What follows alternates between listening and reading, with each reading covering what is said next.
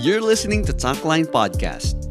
Samahan nyo kami makipagkwentuhan tungkol sa life, love, work, relationships, problems, at passion ng iba't ibang tao. Just your typical Filipino barkada kwentuhan vibe. Full of topics that can brighten up your day. Stories that bring inspiration. And words that feed your soul. Alam ko yan ang hinahanap mo. Oh, eto na. Enjoy this episode!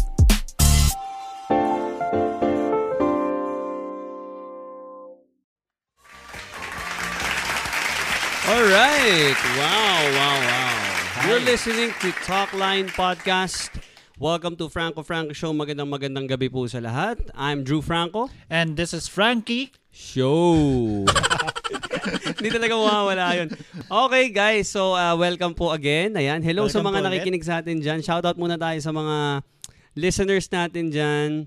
Um, si Shem Nara, si Jairo Francisco, si Eliazar Vive, si Ham Cambi. Sino pa meron ka dyan? Si Kemi um, Sibro. Yan, hello. Oh, Kay. Leona. Yan, Leona. Hello, Hello. sa'yo. Ah, yung number one fan mo, si Ma'am um, Mayan Del Yoma. Oh, malamang Hello, hello nana- po sa'yo. Malamang nanay ko yan eh. Meron tayong Number one mo yan 35,000 viewers. Ayan, maraming maraming salamat. Thank you guys, thank you. Magandang gabi po, magandang gabi. Ayan. Sige, go tag your friends guys and uh, shoutout natin kayo mamaya. At uh, meron tayong special guest at ako Yes. excited na ako. Na, grabe na udlot-udlot pa. Pero ngayon ay uh, ready-ready na ang ating guest ngayong gabi. Yes. At uh, uh, grabe, uh, masaya ka ba? Sobra. At Actually, bago pa po mag-start itong episode na to, sobrang sobrang saya na sobrang kaagad. eh. saya na namin. Na, Naubos na yung tawan. Hindi, marami pang tawanan na abangan tayo. Okay, guys. si Drew kanina pa namumula yan eh. Oo, oo, oo. Oo. Grabe. Sobrang excited lang ako. Ah, pero yun na nga, ah, papakilala natin yung guest natin. Yes. Okay? Um, he is a puppeteer since uh, he was 12 years old. Grabe. Tindi nun ha. At siya ay ventriloquist for 22 years. Yes. He is the president of Puppeteers Club International Philippines and he is also the grand finalist ng Pilipinas Got Talent Season 1. Yes. He is best known as the Puppet Master. Sama mo ko. Let's welcome Let's welcome. Ruther Ruther. Orkia! Alright. Hello po. Good evening. Magandang magandang gabi po. Wow, Magandang grabe. It's such an honor. Grabe, guys. Dito sa ano, dito sa Franco Frankie Show. Welcome to Franco Ayun, Show, Pastor. Ruther. Yes. Salamat po. Salamat po. Kuya na lang ng pastor. Okay, na. okay. Ah, pero eh. um, to be honest, no, kay, si Pastor Ruther ay uh, associate pastor din sa Yeah. sa kanyang uh, current church ngayon, ang Faith Life uh, Ministries. No? Diyan, diyan kayo nag-associate pastor ngayon, no? Apo, associate po ako sa outreach. Wow, Yan, sa outreach. praise ano. God. Maraming outreach yung church. eh. Siguro pito ata. Parang ganun. Wow. Wow. Pero mga ano siya, mga community churches. Mga small Hmm. churches. Pero it's a big organization put together. Wow. So, bati po muna kayo. Meron tayo as of now 44 or 46 viewers. 46 viewers. Wow. Yan. Ayun po, binabati ko po kayo. Ah, nasa ba kayo? Isa-isa ko kayong babatiin. Wala. Yan. Oh, Bel, kumusta ka dyan? Bel Texon, Jane, Janie. Wow. Wow. Yan. Basta lahat sa inyo, lahat sa inyo. Maraming maraming Okay. salamat po sa Wow. pag-tune in dito. Ayun, Grabe. so ayun si brother ano, Rog Arcangel nandiyan din. Maraming salamat po. Thank you, thank Yun. you, Shem Nara. Solid. Wow. Wala Yes. pa tayong pinag-uusapan, solid na. Yan talaga, ang dami niyo Okay pong supporters and ang dami pong nag admire sa inyo dito Yes. sa sa church din namin. Yan, mga members po ng church namin yan. Mga young people namin, do mga volunteers din. So, ayun, maraming salamat ah, Thank you Kuya so much. Kuya at nakasama ka namin ngayong gabi dito sa Franco Frankie Show. Ayan. Only here at Talkline. Mhm. Yan. Thank you. Pwede malalakasan pa ba yan? Parang ang hina nung dating sa akin. Ah, sorry, sorry, sorry. Sige, sige. Try natin. Sige, pas. Okay. Ayusin natin yung audio. Ayan, Hello? Okay, okay. Thank you po, thank you po. Better? Okay. Okay na po. Okay, okay po. Yun. Sige, so guys, um ngayong gabi at uh, matindi pong pag-uusapan natin. Pero bago ang lahat, ah, pag-usapan muna natin. ah, Siyempre, kilalanin muna natin yung ating ah, tawag dito, yung ating guest for tonight, si Kuya Ruther. And uh, we are so happy to have him. Kanina pa po kami nagtatawanan, pre-prod Yes. pa lang. That was like 7 p.m. ba, Drew? Oo. Yeah. Grabe. So, Kanina pa. I hope matapos itong podcast na to, baka abutin to ng mga ilang araw. Pwede, ready ka ba? Ready ka ba? Hindi, kaya naman, kaya naman. So, Kuya Router, ay na nga, ano, um, pag-usapan muna natin yung ikaw. Ayan. Um, sab- nabanggit natin kanina, you've been a puppeteer for, uh, since you were 12. Years Grabe. old. Yeah. Aba, aba, 12 years old. Kasi ano ako eh, laking Sunday school. Wow, yeah. Sana all. Sunday Sana school all. kid, Sunday school kid. Yeah, Sunday school kids. Okay. Ako yung nagpahirap sa mga teacher sa Sunday school. Okay, actually, ano din ako niyan, uh, minado ako diyan. Kasama ganyan din ako nan. Can you tell us po more about um, that house, that, paano po nag-start yan nung kayo po ay 12 years old as a Sunday school teacher, or a Sunday school, Hindi siya teacher. Sorry. Grabe. Sunday school Ginawa mong teacher. kids. Ginawa mong Sorry teacher. naman, sorry naman. Actually, naging, naging Sunday school teacher din ako for a long time. Oh, pero, oh, ano, told you. Ah, sorry, sorry, sorry. Oh, pero nung, nung bata pa ako, ano, student pa lang ako doon naging part. Yeah. Ako lang, in fact, ako lang yung student na nakasama doon sa puppet group na puro teachers lang yung kasama. Wow. Kasi sa sobrang sobrang enthusiastic ko, hindi nila Ah. ako mapigil. May ADHD ako eh. sobrang ko. So, eh, di ba yung mga bata, napansin ko, yung, yung mga bata, di ba, di ba, pag gusto mo, kasi naging drummer din ako sa church for a long time. Wow. Mang, gina- ang ginagawa Nice. ko niyan ano, yung ah, habang nagwo-worship, 'di ba? Eh hindi naman ako ganung hindi naman ako salbahe, makulit lang ako. Hindi ako tumatakbo-takbo habang may nagpi-preach, hindi ako ganoon, 'di ba? Oh, okay. Pero yung yung style ko, halimbawa nagtutugtugan, Mhm. eh di unti-unti lang akong lumalayo sa mama ko. Hindi niya napapansin, pa unti-unti lang. Hanggang mamaya, mamamalayan yung katabi na ako ng drummer.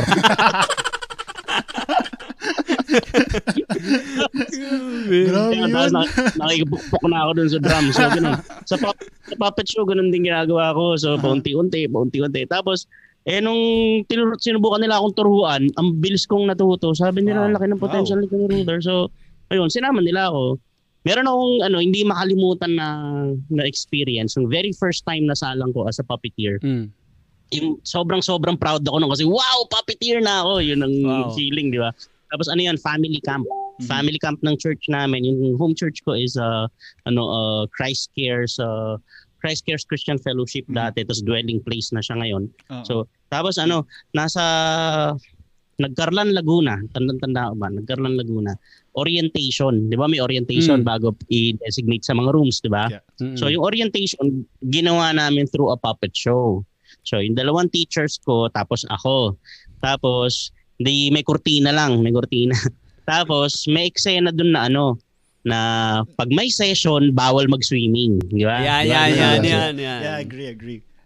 May session, bawal mag-swimming. So ang eksena, yung puppet, ang gagawin niya, magsuswimming siya kahit may session. So, sisipon-sipon siya ganyan. Ang pangalan niya, para, para mas ma-visualize nyo, papangalanan ko na si mga teachers ko to, ang gagalingin doon.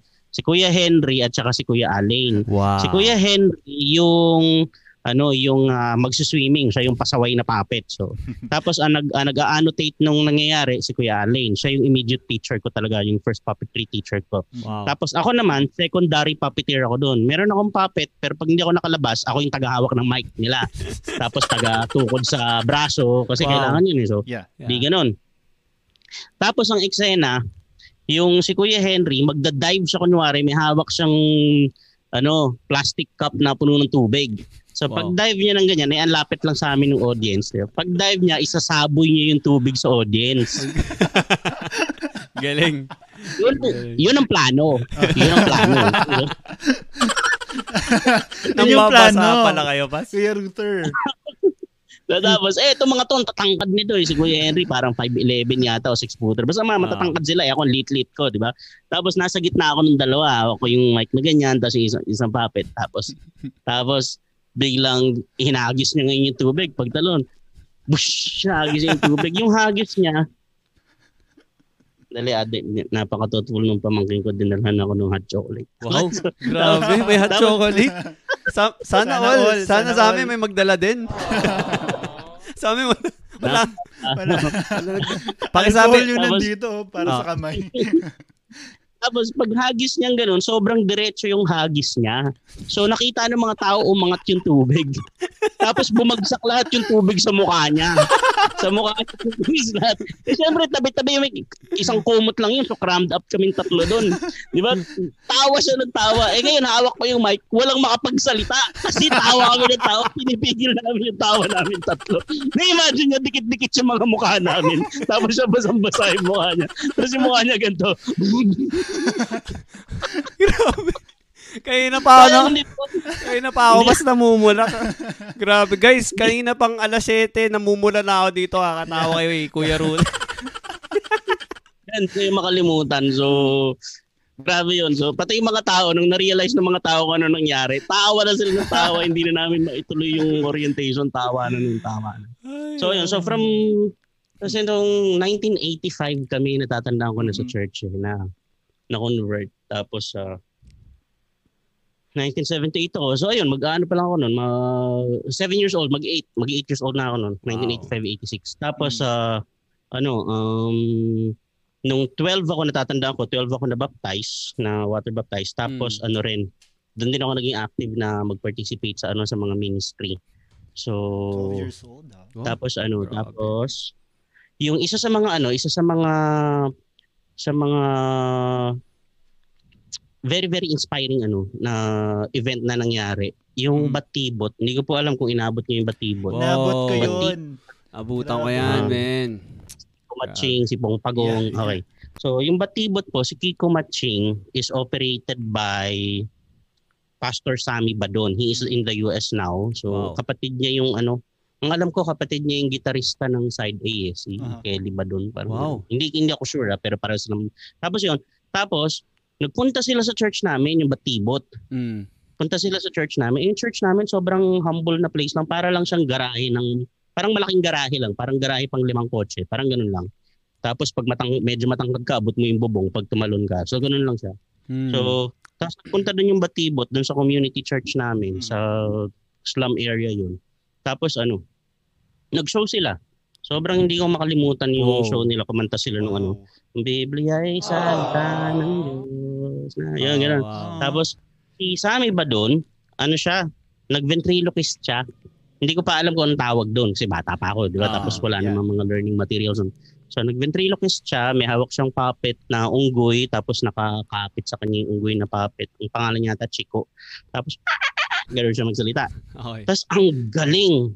Kung ano yung sinabi mo sa akin kanina na akala mo recorded, Ah. tapos tinitingnan ko kung saan ang gagaling yung sound, tapos na-amaze ako. Ang sobrang na-amaze ako, paano niya naisip kung ano yung i-response namin, kung ano yung i-respond Mm. namin. Mm-mm. Kasi syempre, plinano niya yon So kung pre-recorded yon iniisip ko kung nakakaset tape to, sa mga zenials po dyan, sa mga Gen Z, yung cassette tape po, yun po yung, kung hindi niyo po alam, yun po yung nire-rewind ng lapis. Yan, yan, yeah, yan, yeah, yan. yan, yan, yan, yan. Okay. Hindi na alam. so, so, tapos ayun, so iniisip ko kung cassette tape to, paano niya nalaman yung isasagot namin sa mga tanong niya? Ang tindi kasi pag sagot namin, sumasagot agad yung puppet eh. Hindi ko alam siya rin pala lahat yun na live. So yun. Ah, pero so hindi ko yun outgrow. Kuya, Kuya Isa Router, ito, to be honest, ah, ito Kuya Router, to be honest, nung pinapanood nga kita, sabi ko, eh, ano eh, tala- talagang ako, nanin, ah, nung una ko napanood ng mga ventriloquist, actually, ikaw yung una ko napanood na ventriloquist, sa, yun nga, sa PGT, sabi ko, may tao to sa likod or nasa backstage to. Parang nasa backstage yung nagsasalita na ano. Yun nga lang sabi ko, yung synchronization, bakit ganon? And then, lately ko lang nalaman, grabe. Um, ayun na nga, pag-uusapan din natin about yung ventriloquist. Ikaw ba familiar ka sa ventriloquist? Familiar kasi nga, ang una kong naka- nakitaan ng mga ganyan na um, talent is US eh. US or sa Europe. So, um, first time ko siguro nagkaroon ng interest nung, yun na nga, yung PGT. Hmm. Mag- maganda siya, tsaka sobrang sobrang napakatalentado ng mga taong may gano'n. Oo. Grabe. Ah, actually, ayun nga, um, Kuya Router, no? Can you tell us more about ventriloquism? Kaya parang may konting, ano lang, um, mal- malaman din nila, Yeah. konting knowledge about ventriloquism. Ulit-ulit, sorry, nawala yung, bumitaw yung connection eh. Ano ulit? Ano Sorry. ulit? Sorry. Ano? Ano Um, yung pag- pag-usapan natin yung about ah, sa pagiging ventriloquist mo, yung Mm. yung science behind it, paano siya na, paano nagpo-produce ng sound na ganun na hindi nakahalata na parang may taong dalawang tao Mm, nag-uusap. internet connection ko, mag speed test lang ako ah. Okay lang, okay lang. Okay lang kayo, Ruder. Hindi, alam alam sa mga ano dito ha, sa mga pag pag, pag humihina po yung internet nyo, ang pinakauna yung gagawin mag speed test. Yeah. Alam niyo kung bakit? Bakit? Bakit, bakit? Nagpapasiklab sila pag nag speed test kay.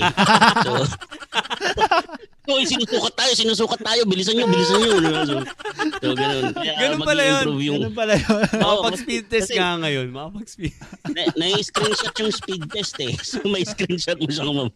So pakiramdam ko ganun bigla silang biglang na, ilang beses ko na yun na-experience eh na bigla siyang bumibilis pag nag speed test ako. Talaga ba? Ayan, tinan mo ang baba ng ping ko ngayon 18. No? So medyo So ganun. So tapos so nag speed test ako ngayon, tinan mo bumalik nag-stable. Natatakot sila eh. Ganun So pala. ayan, Ganun tapos pala yun, ganun pala yun. si Titoy nga may kanta tungkol sa internet natin eh. Ah, Yung papay ko si Titoy. Ang dala si Titoy, Titoy. Uy, grabe dito si Titoy. Guys, Hi! grabe si Titoy. Hi! Kakanta ako. Oh, anong kanta mo? Kanta ka, kanta ka. Pang isayaw ng agagal. Bo. Gusto kitang isayaw ng agagal. Anong kinalaman nun? Internet version. Anong internet version? Internet. Ang internet sa Pinas, sobrang gagal. Ang internet sa Pinas, sobrang gagal. Galing, galing, galing, galing, galing. Grabe, special appearance si Special Titoy. appearance, Oh oh. my goodness. Grabe. Shout out kay ano kay Ian Martin, isa to sa mga brothers ko. Tsaka si Jericho Arceo nanonood. Uy! Ay, grabe. Uy! Jericho Arceo, oh my gosh! Ito, Seryoso? Oh, grabe. Hello po sa inyo. Magandang gabi. Welcome po sa Franco Franco Show. Kuya Jericho, yun. sana next time mag-guest ka din namin dito. Grabe, Kuya Jericho. Oo, Lodi yan, Lodi yan. Lodi, Lodi, Lodi. Grabe, grabe. Kinakabahan ako na na-excite na masaya. Grabe. Yeah. Hindi ko na alam anong pipindutin kong soundboard dito. Ay, grabe. Si Titoy, andito. Si Kuya Router. It's just so overwhelming. Grabe. So, ayun. Wala. Grabe. Sobra, sobra. Ayun na nga, no. Um, Kuya Router. Hello, Kuya Router. Um, pa- Ah. can you explain paano na okay lang kung explain mo ng konti Mm. yung ano paano nangyayari yun how does that happen yung Yung boses ventriloquism. yeah yeah yeah Yes. Technically, mm. technically yung- yung ventriloquism kasi is a Latin it's it's a Latin word uh, uh meaning speaking from the diaphragm ventriloquy ventriloquy so i- ibig sabihin yun speaking from the diaphragm it's really diaphragmatic breathing and speech so yung mga classical singer alam to yung pop singer kasi pag nag pag nagpopondo ng hangin bago bumitaw sa dibdib naglalagay eh. oh. Yung mga classical singer sa chan. Ay, sa chan Oh. sila naglalagay. wow Naturuan ako ng ano, naturuan ako ng diaphragmatic breathing although hindi ako magaling kumanta. Ano ko eh, nakakanta ako pero ano ako, may talent ako sa pagkanta eh. Ako yung natural na second voice. wow Natural, sample Sample. natural na- kahit napilitin kong mag-unison, nagse-second voice pa rin ako ng natural. So, ganun. so tapos, so, so ayun, so tapos ano, so yung diaphragmatic bre- breathing, na pag nag inhale ka, ang normal breathing ganito, pag ventriloquist ka, ang normal breathing sa chan pumapasok para steady yung shoulders mo. Kasi ang awkward kapag bigla kang gumaganyan. Diba? So, tapos, mas marami siyang laman hanggang tagiliran ng lungs mo nalalagyan. So, tapos, so that's number one. Number two, maraming ini- ini-utilize na technique dyan. Una, yung proper breathing, diaphragmatic breathing. Pangalawa, yung lip control. Yung lip control, yung yun mismo it it it means what it it sounds like it's lip control you you control your lip you try to produce the sounds as much as possible without uh moving your lips no tapos uh tapos ang pinakamahirap contrary to popular belief na ini ang notion ng tao ang pinakamahirap yung eto yung techniques na lip control yung yung ah, yung voice modulations ganyan So, hindi kasi from the diaphragm, doon galing yung energy tsaka yung hangin. Tapos dito mamomodulate yung sound sa sa vocal cords mo. Tapos i-control mo sa lips. Tapos Wow. ang pinakamahirap talaga yung character development. Yon. Character development takes time. It takes a long time for the character to fully develop. If you are forming an original character, kasi unti-unti mo pa siyang nakikilala eh. Yeah. So, ang tip ng senior namin dyan, isusulat mo yung backstory niya, bakit kayo magkasama, ganyan-ganyan. So, ayun. So, kailangan mo ng konting ano dito. You need a certain amount of craziness to pull this off. Wow. So, Yeah. tingin ko hindi siya pang normal na tao. Kaya pag merong mga... Kaya pag merong mga nagsasabi sa amin minsan na hindi kami makausap ng matino, sinasabi namin natural, di ba? So, yun. Pero- meron nga ako ano eh, meron akong friend na ano, meron akong friend sa Facebook na ano, ginamit niya akong ano, uh, ang tawag dun, uh, ginamit niya akong subject, parang ano, uh, case study. Ginawa niya akong case study. Tapos sabi niya, Kuya Ruther, ganyan, ganyan. So, nanghingi siya sa, in-interview niya ako. Tapos sabi niya, Kuya, I'll get back to you. Tapos pagbalik niya sa akin, may, ano siya eh, psych student siya eh. Sabi niya sa akin, Kuya, sabi nung senior ko, meron kang ano. Kasi dinescribe ko yung childhood ko, eh, yung behavior ko from childhood paano ako naging ventriloquist. Kasi nga 'di ba lagi akong walang kausap dahil Mm. uh, disciplinarian si mama. So lagi ako lang sa bahay. Pag umalis sila andun lang din ako sa bahay. Tapos umi-style lang ako. Halimbawa pag wala siya pag wala pa sila lalabas ako saglit. Pero kailangan tanaw na tanaw ko kung nasa kanto na siya ganun. Tapos naglalaro-laro lang ako dun sa malapit sa hagdan. Pag nakita ko na parang nanay ko yun na pagdating niya nagwawalis na ako ganyan. Yung mga, mga gawaing Ah, ano so- eh, no? Malupit, malupit. Galawang, galawang router, mga kaibigan. Yan. Yun, ako ng tawad doon. Yan, tapos, di ganun, ini-explain ko yung behavior ko, tapos yung, ah, so ganun, ah, sabi sa akin ni, ano, nasa, kasi meron akong, ano, dyslexic ako madalas. Madalas akong dyslexic eh. So, halimbawa, akala nyo typo. Hindi sa, ano ko, sa, sa isip, ah, kaya akala nila na misspell ko, pero sa isip ko tama yun. No? Mali lang ako na, di ba? So, ganun. Tapos, kasi masyado daw ako mabilis mag-isip. So, minsan mas mabilis ako mag-isip kaysa sa magsulat o mas mabilis ako mag-isip kaysa sa magsalita. so, ang sabi sa akin nung friend ko, sabi niya, kuya, sabi nung senior ko, may ano ka, may symptoms ka ng ADHD. Mhm. Sabi ko, siguro, malamang. Sabi ko kasi yung ginagawa ko, hindi man magagawa ng normal na tao. Di ba? Nagkakausap ko yung mga manika, sumasagot.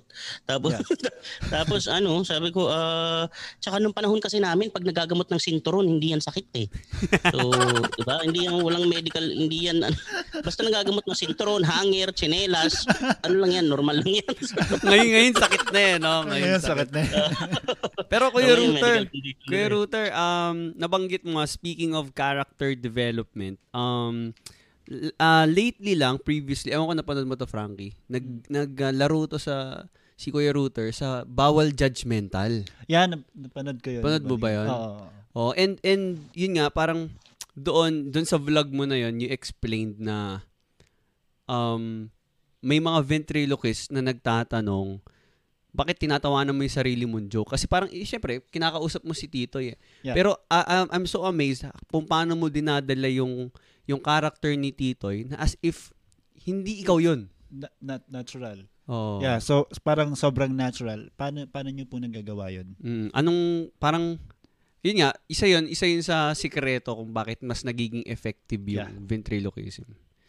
Di ba, Kuya Router? Ay, nga, kasi nga sobrang siguro yun isa isa isa secret diyan ano kailangan yun so kailangan magkaroon ka ng disciplinarian na parents tapos kasi ano nung bata ako hindi ako mabarkada may, nung bata po ako magaling ako mag-chess Okay. mag-isa mag-isa Mag-isa.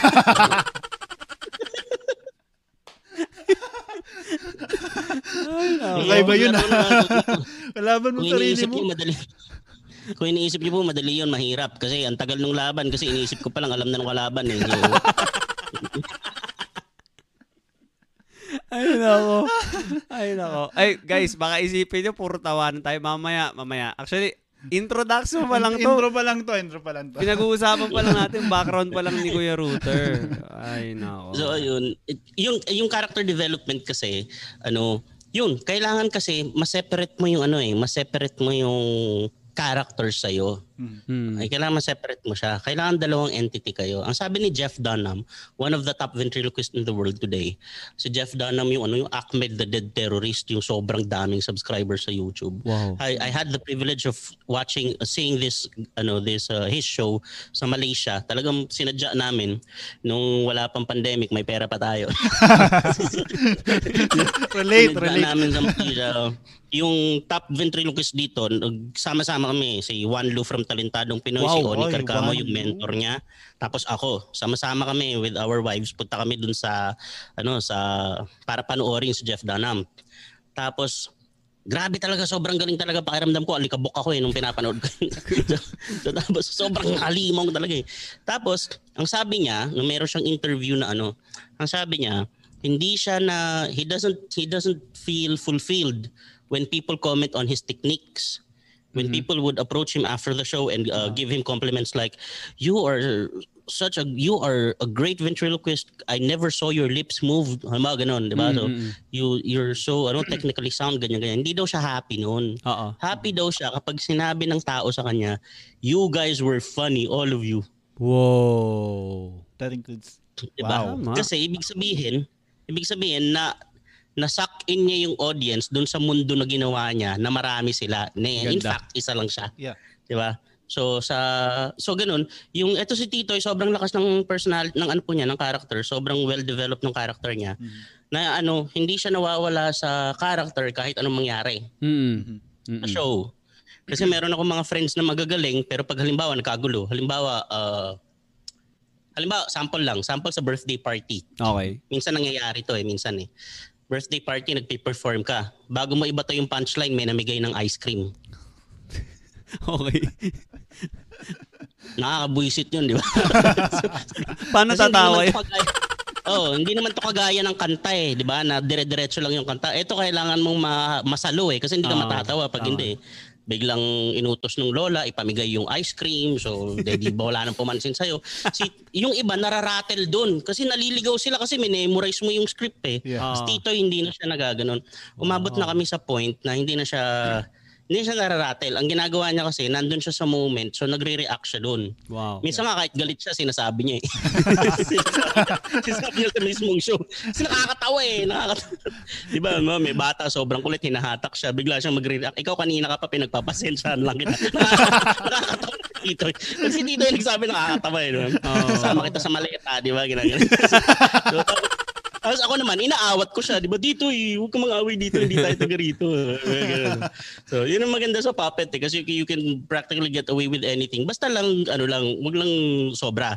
Tapos, uh, ano, merong time, merong time, ano, nasa, ano, chinare ko to kanina nung workshop namin sa Superbook. Pag sobrang strong ng char- character development, sobrang strong niya na na muscle memory na ng part ng brain ko. Mhm. Grabe. Isa sa example niyan yung ano yung ah, kasi meron akong napansin, may napansin ako na wala akong time mag-process pero nakapag-react yung puppet eh. Wow. So, as in, wala akong time mag-process pero nag-react yung puppet. So, halimbawa, ah, nasa AFP ako, nag-perform ako for their ano, for their parang battalion Christmas party, gano'n. Mm. Tapos, yan si Tito eh. Tito, liga dito. Ay, yun na. Hi, Titoy. Ay, ganyan, di ba? Tapos babatiin niya Merry Christmas. O batiin mo si Major. Nag-invite sa atin, Merry Christmas. Merry Christmas, Major! Ayan o, kanta ka ng Christmas Carol. Ayan, ano, uh, oh come let us adore. Kakanta siya ngayon. Biglang may pumutok na balloon. Okay. May pumutok na balloon sa bandang tabi namin. Eh, ang lalaki ng lobo. Di syempre, di ba? Tsaka mga sundalo yun eh. May puputok, di ba? Nasa kampo ka, di ba? Isipin mo yun. di ba? Biglang may pumutok. Bang! Si Tito yung nakaganyan. Eh, ano lang yung, ano yung time ko para mag-process, di ba? So, pumutok. Bam! Habang kumakanta si Tito, o kung ano man ginagawa niya at that time. So, nagjo-joke siya. Tapos bigla may sumabog in the middle of everything. So bigla in the middle of the performance, bigla may pumutok na balloon. Bang! Ang ang biglang impulse reaction ni Tito ganito. Oh, kang let... Boom! Ah! Ah! Ah! Major! Major! Ngitanga ako! Ngitanga ako! Ngedit! Ngedit! ang galing, ang Galing, galing. ah. Grabe. Iba yun ah. Ano na yun, no? Grabe, no? Um, Ang bilis. Wasak na wasak yung mga sundalo nun. Tawa na sila ng tawa na. Ang bilis. Oo. Eh kung hindi ka hindi fully developed yung character, mag ma, ma, ano ka noon, mental block ka noon Yes. kasi nire-recite mo yung script eh, tapos bigla kang pinutukan ng lobo eh, 'di ba? So parang 'di ba? So ayun, so it, it really the theory is in ventriloquism, the theory is rather short. You can learn the theory in just a couple of days, pero the practice makes the difference eh. Wow. So yung practice talaga sobra talagang kumbaga sa pilot yung airtime talaga importante. Mm, so, that's yun. true. Oh, yun, Kuya Router, no? So, from that um passion, no, as a ventriloquist, sobrang tagal mo na sa industry na yan and you're doing it as a career and uh, sobrang grabe, grabe yung Yes. experience niya. Um, ngayon, nakikita natin yung kung, kung gaano ka-wide yung influence ng social media sa maraming tao. And you as an entertainer, as a puppeteer, and uh, you know, um, yun eh, parang um, you need audience eh. And I believe sa social media, isa to sa pinakamalaking platform na mailabas mo or to send out your message. Um, ano yung naging transition mo ngayon na, yun nga, si si Titoy ngayon ay uh, vlogger na. Yun, yung naging transition mo lang from from, from the traditional parang ventriloquism, puppeteer, and then biglang ngayon pumasok ka ngayon sa social media and you're one of of um the Social most media influencer. yeah, social Yeah. media influencer dito. Hindi ko naman ma-consider yung ano eh, yung, ano yung, title na influencer. Nagtataka nga ako sa iba bakit sinasabi nila influencer sila Mm. tapos hindi nila ako ma-influence na i-follow sila. Di ba? Okay. Real talk yun ah. pero, hindi, pero maganda rin yun na reminder sa mga content creator na ano, regardless if you consider yourself as one, meron at meron kang ma-impluensyahan eh. Kaya kailangan wag kang gawa ng gawa ng basura kasi kahit Yun. napasabi mo hindi ko naman ini-endorse eh, eh meron kang ma-impluensyahan kahit hindi mo sadyain.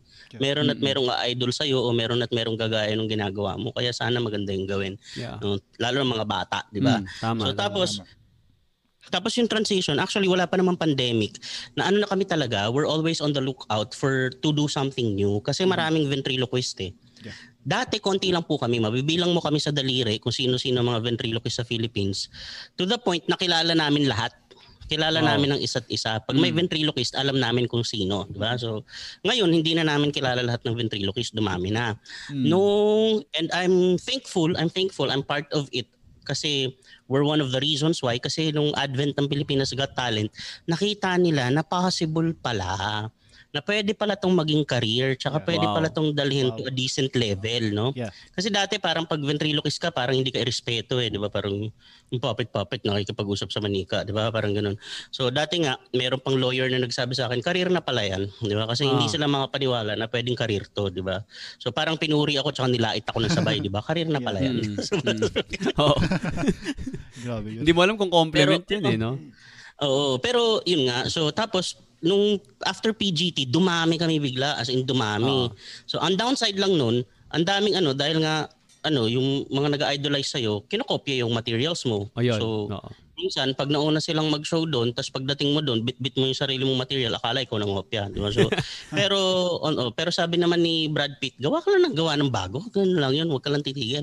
Tapos yung iba naman, mag-grow din sila eh. So, okay lang. So, so tapos, Hello, hello? Dali, nagba, hindi, nagbabasa ako ng comment na. sorry, Sabi ko sa inyo, may ADHD ako eh. Minsan may yung attention span ko bigla. Okay. Tapos ano, natatawa ako dun sa comment ni Ian eh. Ang kauna-una si Ian Martin, sabi niya ang kauna-unahan daw na ventriloquist yung mga magulang, yung nanay. Yung ano, yun. Ano, yan, pag halimbawa, may hinawakan ka sa department store, gusto mong kunin, tapos pinapabitawan sa'yo, kaya nilang sabihin ng hindi bumubuka yung bibig. Ano yan, bitawan mo yan, papaluin kita. Ano? Ventriloquist Then, pala yung nanay ko. Grabe. Shoutout sa mom ko nanonood ngayon. Grabe. Hello po. Ngayon ko na na-realize yung Kuya Router ah. Grabe. Thank you doon ah. Tapos sh- shout out sa CECE, uh, ano, Christian Education Uy! Center for Excellence. Andito sila, si Wow. Michelle. Pastor Michelle Ferrer de Leon. Wow. Maganda yung channel nila sa YouTube ba? Meron silang mga Sunday School contents doon. Ang ganda. Wow. Tapos si Ria Orkia, si Ria, sister ko yan, vocalist ng Jabez Band. Ang ganda ng boses Wow. niya. So, ayun. So, tapos, ano, so yung sa, ano yung pinag-uusapan natin sa sa social media. Social media, Yes. yeah. Oo, yung transition, no? Mm-mm. Si ano, si Kuya Chinkitan sa Facebook tsaka sa YouTube, ang mentor ko diyan si Kuya Chinkitan. Wow. Oo, tapos there was one time na in-invite niya ako sa bahay niya kasi gumagawa na nga ako ng bagong content. Pero ang nag-push talaga sa akin na asikasuhin si Carl Keon. Carl Keon is a key player. Siya ang founder ng ano, isa siya sa founder ng uh, Filipino United Arab Emirates Content Creators. Wow. So isang group sila doon na puro Pinoy. Ang lalakas ng mga videos nila. Meron silang mga video na 10 million views, ganun, may mga ganun sila. Tapos this guy has uh, currently has 1.3 million followers on TikTok. Wow. Most of whom are kids, no? So, nakakatawa. Tapos, yung pinupush niya ako talaga, Kuya, sayang tong pages mo. May followers, pero walang activity. So, kasi, di ba, nung advent ng PGT, dumami followers. Tapos, Yeah. parang na-excite lang kami. Tapos, hindi naman namin alam kung paano i-maintain. Di ba? Yeah, Wala pa yeah. naman mga tutorial noon. Tsaka, hindi kami... eh, wala, ganun. Hindi naman kami mga techie guys. So, pinabayaan lang namin. Nandun lang, ang purpose lang ng dati, maglalagay kami ng snippets ng performance. Pag may client na nagtanong, hingi ng sample performance, i-refer lang namin dun sa link. Yun lang. Mm, mm, mm. Hindi namin na-realize na sobrang laki ng potential pala niya. Kaya blessed din sobra yung mga naka ano naka-take advantage dun sa dun sa ano sa kayang gawin ng social media, Yeah. di ba? Yung the likes of Kong TV, yan, Uy. sila Chooks TV, di ba? Na ano nila eh, nagamit nila eh. Intindi. So Mm. tapos So ayan, tapos ano, so tapos uh, ayun nga si Titoy dahil nga marami nagpa-puppet show naman, tapos maraming vloggers pero wala pang vlogger na puppet. Oo. Yeah. Mm. Very As unique. in wala, zero, di ba? So nung una, si Titoy yung unang puppet na nag-PGT, tapos maraming sumunod, so okay naman yun, na natutuwa kami, na marami kami na-inspire. Tapos wala pang puppet na nagva-vlog, ginawa kong vlogger si Titoy. Wow. As in, meron po siya mga entries sa Facebook tsaka sa YouTube na talaga nagva-vlog siya. Mm. Para talaga siyang taong vlogger. So, andito kami sa ano. Okay. Nung nagpunta kami sa Japan, so nagva-vlog siya, nilalabas-labas ko siya, nasa backpack ko siya. Tapos, nung nasa Disneyland, syempre, hindi ko yung pwede ipasok doon na may dala akong character doon, di ba? Ah. Pero nasa backpack ko, nil- nilalabas-labas ko. Andito ako sa Disneyland, mag-a-apply ako mascot. So, Grabe. nakakatawa, nakakatawa siya panoorin. Tapos, tapos may mga sundot si Titoy kasi nga san, ang character ni, ni Titoy Sunday school kid siya eh. Mm, mm. So makulit siya pero hindi siya salbahe, makulit lang siya. Oo. Tapos pag sumundot siya, marami si Titoy nakabaon na truth bombs eh. Oh, yeah, yeah, yeah. Yung magugulat ka sa bigla niyang bibitawan. Meron siyang pa, tatawa ka lang na tatawa tapos bigla siyang may bibitawan. Hanggang ngayon eh, nakaka-receive pa ako ng mga message na iyak ako ng iyak doon sa joke ng puppet mo. Isipin mo nag-joke yung puppet. Naiyak? So, oo, kasi kasi nga ganun eh, di ba? So may may yun sa although hindi naman necessary yun sa ano sa comedy, pero I think I think kasi me as a Christian humorist, yung humor kasi tsaka yung comedy, tool yan eh. Ano yan? Wow. Hindi yan yung destination. Yan yung road. Right. That's the road to where we're going. The the des- para sa akin, sa halimbawa, kasi sabi nga ni Dr. Ravi Zacarias, pag Christian ka, wala nang secular calling, lahat ng calling sacred. That's true. Yeah. Lahat. Agree. Kahit na musician ka sa labas Mm. o kung anong gagawin mo, o engineer ka o architect o businessman, lahat yan sacred. So you Mm. do everything with the awareness that you're doing it for the Lord's glory. Kap- So, parang wala na so sir. ayun. wa- ano parang nagkakaroon kasi ng distinction na parang ah ito worldly, ito ano Mm-mm. Christian life. Parang Mm-mm. hindi po pwedeng buong buhay mo Christian life kahit Yeah. nasa work ka Christian ka kahit saan ka Yeah. magpunta. Hindi ba dapat ganun naman Ganun ang naman mindset? dapat, di ba? Kasi may rep, ganun, kasi merong malaking repercussion yan eh kapag ano mo eh. Although, 'di ba sa Bible lalo sa Old Testament, merong mga tao talaga na sinet apart, 'di ba? Mm, Yun nga yes. yung pinaka isa sa mga context ng holy set apart eh. Oo. So halimbawa, yung mga Levites, hindi sila nagsa-secular work, hindi sila Yeah. nag, Yes. nag, nagsasaka, 'di ba? Mm, Ganun. mm. Pero dating na dito sa new covenant, dito mo makita na lahat na doon wala wala nang kwentahan to. Mm. Ba, you shall love the Lord your God with all your heart, with all your soul, with all your mind. So Mm. wala nang kwentahan to. Kahit nasaan ka. Yes. Kasi ang malaking negative repercussion niyan, kapag kino-compartmentalize mo yung commitment mo kay Lord, ang bunga niyan, ano, yung ang bait mo sa church, tapos paglabas mo sa church, para ka nakawala sa choral. Yeah, Yun yeah, ang yeah. bunga niya. That's Mm, true. That's Kasi true. nilagyan mo ng nilagyan mo ng partition eh. Mm-mm. Eh, pag nag-church ka, andun si Lord sa loob, tapos pag uwi mo, iniwan mo si Lord sa church. So, yun ang nagiging problema. Ayan, Kuya Router, um, grabe para tayo nasa Bible Ninja. Yeah, nga. eh. Actually, meron tayong mga Bible Ninjas ngayon nagko-comment. Hello po sa inyong lahat. Bati mo muna, dami mga Bible Ninjas, oh. Grabe. Ah, guys, for your information, Kuya Router has a uh, Bible study program, a comedy Bible study. Yes. At tinawag nitong Bible Ninja at ngayon ay season 12 na sila. Grabe. Oo, maraming salamat. So guys, um, check out their page sa Router TV, no? At uh, actually gabi-gabi gabi-gabi nandun ako sa Bible Ninja series ni Kuya Router. Ayan, yung background niya. Actually, yan, yan yung get up Yan yung ng mismo Bible eh, diba? Ninja, no? What? Ano talaga. Kaya gusto ko tong, gusto ko tong ganito eh, yung may mini-maintain kang itsura kasi hindi ka na nag-iisip ng isusuot. Yan, Mark Zuckerberg ang datingan, no? Mark Zuckerberg. Oo. yun, so, yun. Tapos, ano, eto namang nasa likod ko, hiniram ko lang yan sa ano, sa yung ano, Ghost of Ghost of Tsushima. Ah, okay, okay, yung okay. game, ah, ayan, yun. So, ayun, so, yung pangarap kong game na hindi ko mabili, eh, kaya gamit ko na lang yun. Ginamit ko na lang yun. yung, ano, yung, Okay. yung wallpaper. Tapos, yung context ng Bible Ninja, kaya Bible Ninja kasi nung nag-pandemic napansin ko ang daming Kristiyano na na-terrorize tsaka na ano, na-terrorize tsaka in denial dito sa pa- parang pakiramdam ko, ang daming Christian na akala nila exempted tayo sa ganitong season na Hmm. hindi gumagabi sa buhay Kristiyano na laging Wow. umaga. So, Yeah. so eh yung mga ninja magaling sa gabi, kaya Bible Ninja. Hey, Gabi, grabe. di ba? Yung mga ano, Galing. yung interview niya na ako napanood, natatandaan ko eh. Mga commando elite na Mm. Pinoy. Mm. Ang style pala nila ganito, seven-man team sila. Sobrang gagaling nito, seven-man team, one is to ten. So isang tao ang katumbas sampung sundalong magaling. So sa isang tao sila. So pito sila para silang 70. So pito parang Counter-Strike yan eh. 'Di ba? Iba hawak merong hindi ko alam kung inabot ka Counter-Strike pero parang COD ngayon, 'di ba? May Yeah. may isang sniper, may may frontman, merong gano'n. So Mm. tapos ang style sabi nung ano nung team leader nung ini-interview siya sabi nung team leader ano pag umaga po walang gumagalaw sa amin nagso-survey lang yung point man namin yung point man lang ang paunti-unting gumagalaw at nagso-survey Oo. tapos kaming lahat naka-stay put lang kami walang galawan Wow. kasi may spot kami Oo. tapos pag gabi memorize na namin yung terrain Ang galing.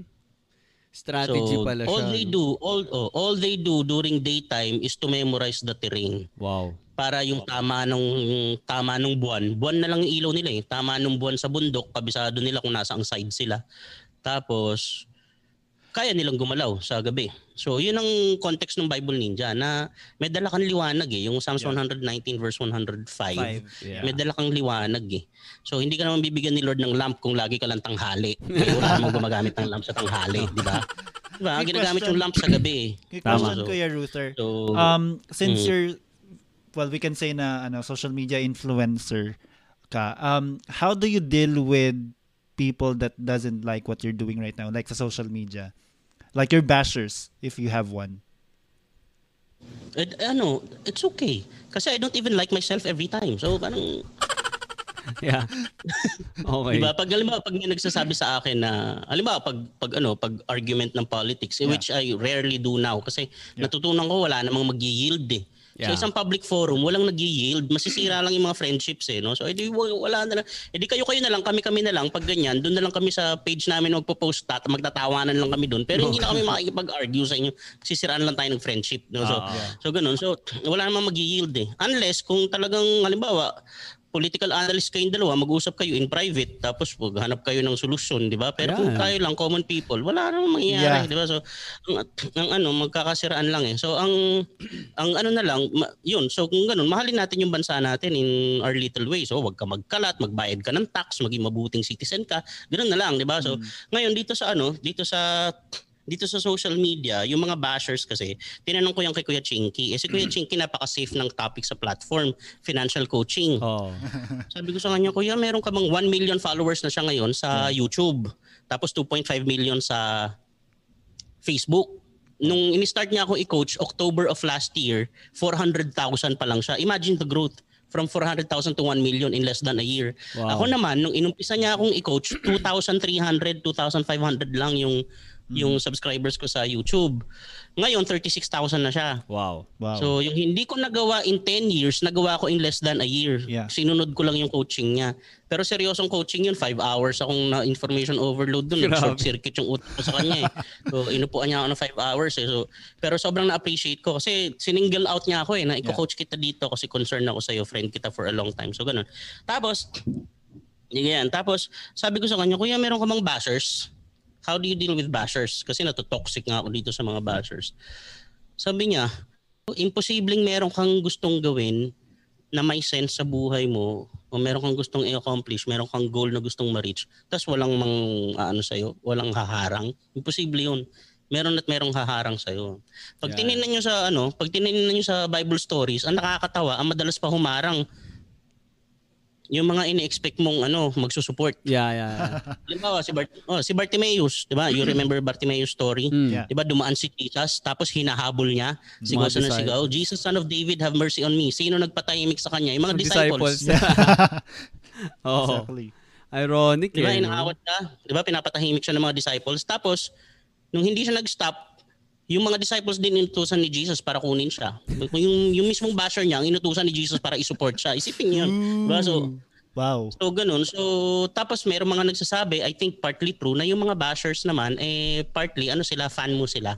Wow. So halimbawa, nagagawa mo yung gusto nilang gawin kaso di nila magawa. So Ay. nagagalit sila, ba't to nagawa mo? Yung iba ganun. Oh, Grabe. kasi ibang gagawin nila o kasi yung iba they find uh, they find fulfillment in trying to water down what you have accomplished eh. Yeah. Ano ba, isang friend ko, ganun, nag 1 million views sa, ano, nag 1 million subscribers sa TikTok. Tapos may mga magko-comment na kasama mo sa industry na "Ay, wala kaya naman ganyan yan kasi ganito ginawa ganyan."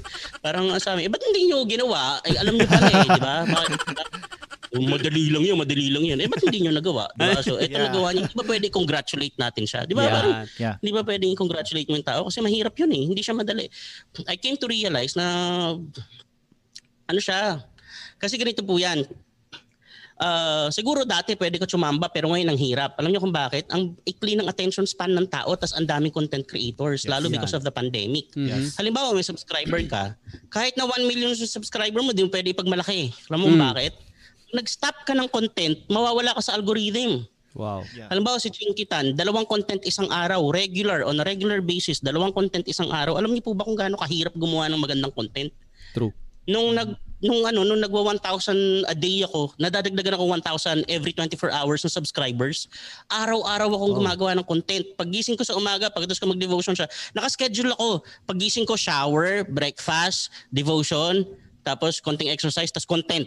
Magsusulat na ako ng content. Gabi pa lang, may idea na ako. Tapos susulat ko yung script, isushoot ko ng tanghali, edit ko na maghapon, i-upload ko ng gabi. Wow. Wow. Full time yun, hindi yun madaling gawin. So, ang, ang hirap nun. So, kaya, na, na, na ano ko lang eh, na, na ano ko nun, nag-stop ako ng konti kasi na- na-demonetize ako. kasi meron akong mga technicalities na hindi pa kabisado kasi hindi mo na mababasa lahat yun eh. So, na-demonetize ako. So, tapos, kasi ganito, meron akong page na Titoy Pambansang Puppet. Abo. Yeah. Tapos, meron akong router TV. Mm. Yung router TV ko, yun yung umaandar na. Siguro mga siguro mga 10,000 followers na siya dun sa 10,000 subscribers na siya at that time dun sa YouTube. Mm. Ginawa ko, hala sayang yung mga content ni Tito, yung nag-vlog siya sa Japan, na ganyan, ganyan. Walang nakakanood, 30 Ah. views, 50 views kasi wala pa nga subscriber, parang 40 subscriber pa lang.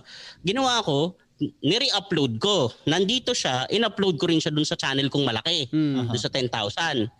Oh, tapos nung nag-check kasi ang higpit ni YouTube dahil gumawa sila ng COPA, di ba? Ano ba yun? Ah. Yung, basta yung pambata, yung to protect the children. Mm. Yeah. So, sobrang higpit ng algorithm. Eh, robot yung algorithm eh. Yeah. So, nakita niya, sakto-sakto yung content ng isang channel, sakto dito, eh magkaiba ng email address yun. Akala niya, ninakaw ko yung content na yun, eh akin din yun. Yeah, yeah. So, flinag down niya tong malaking channel ko. Nako.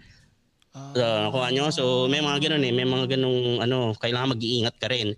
So, ginawa ko, binura ko yung ano, sabi ni Kuya Chinky, sinabi ko, Kuya, na-demonetize ako, anong gagawin ko? Sabi niya, sabi niya, sabi ang unang advice niya sa akin, wag na wag mong bibitawan si Titoy. Gusto mo mag full-time pastor ka na kung ano mo saan katawagin ni Lord. Wag mo tatanggalin si Titoy kasi si- ano yan eh, kung si Moises, si Tito yung baston mo eh.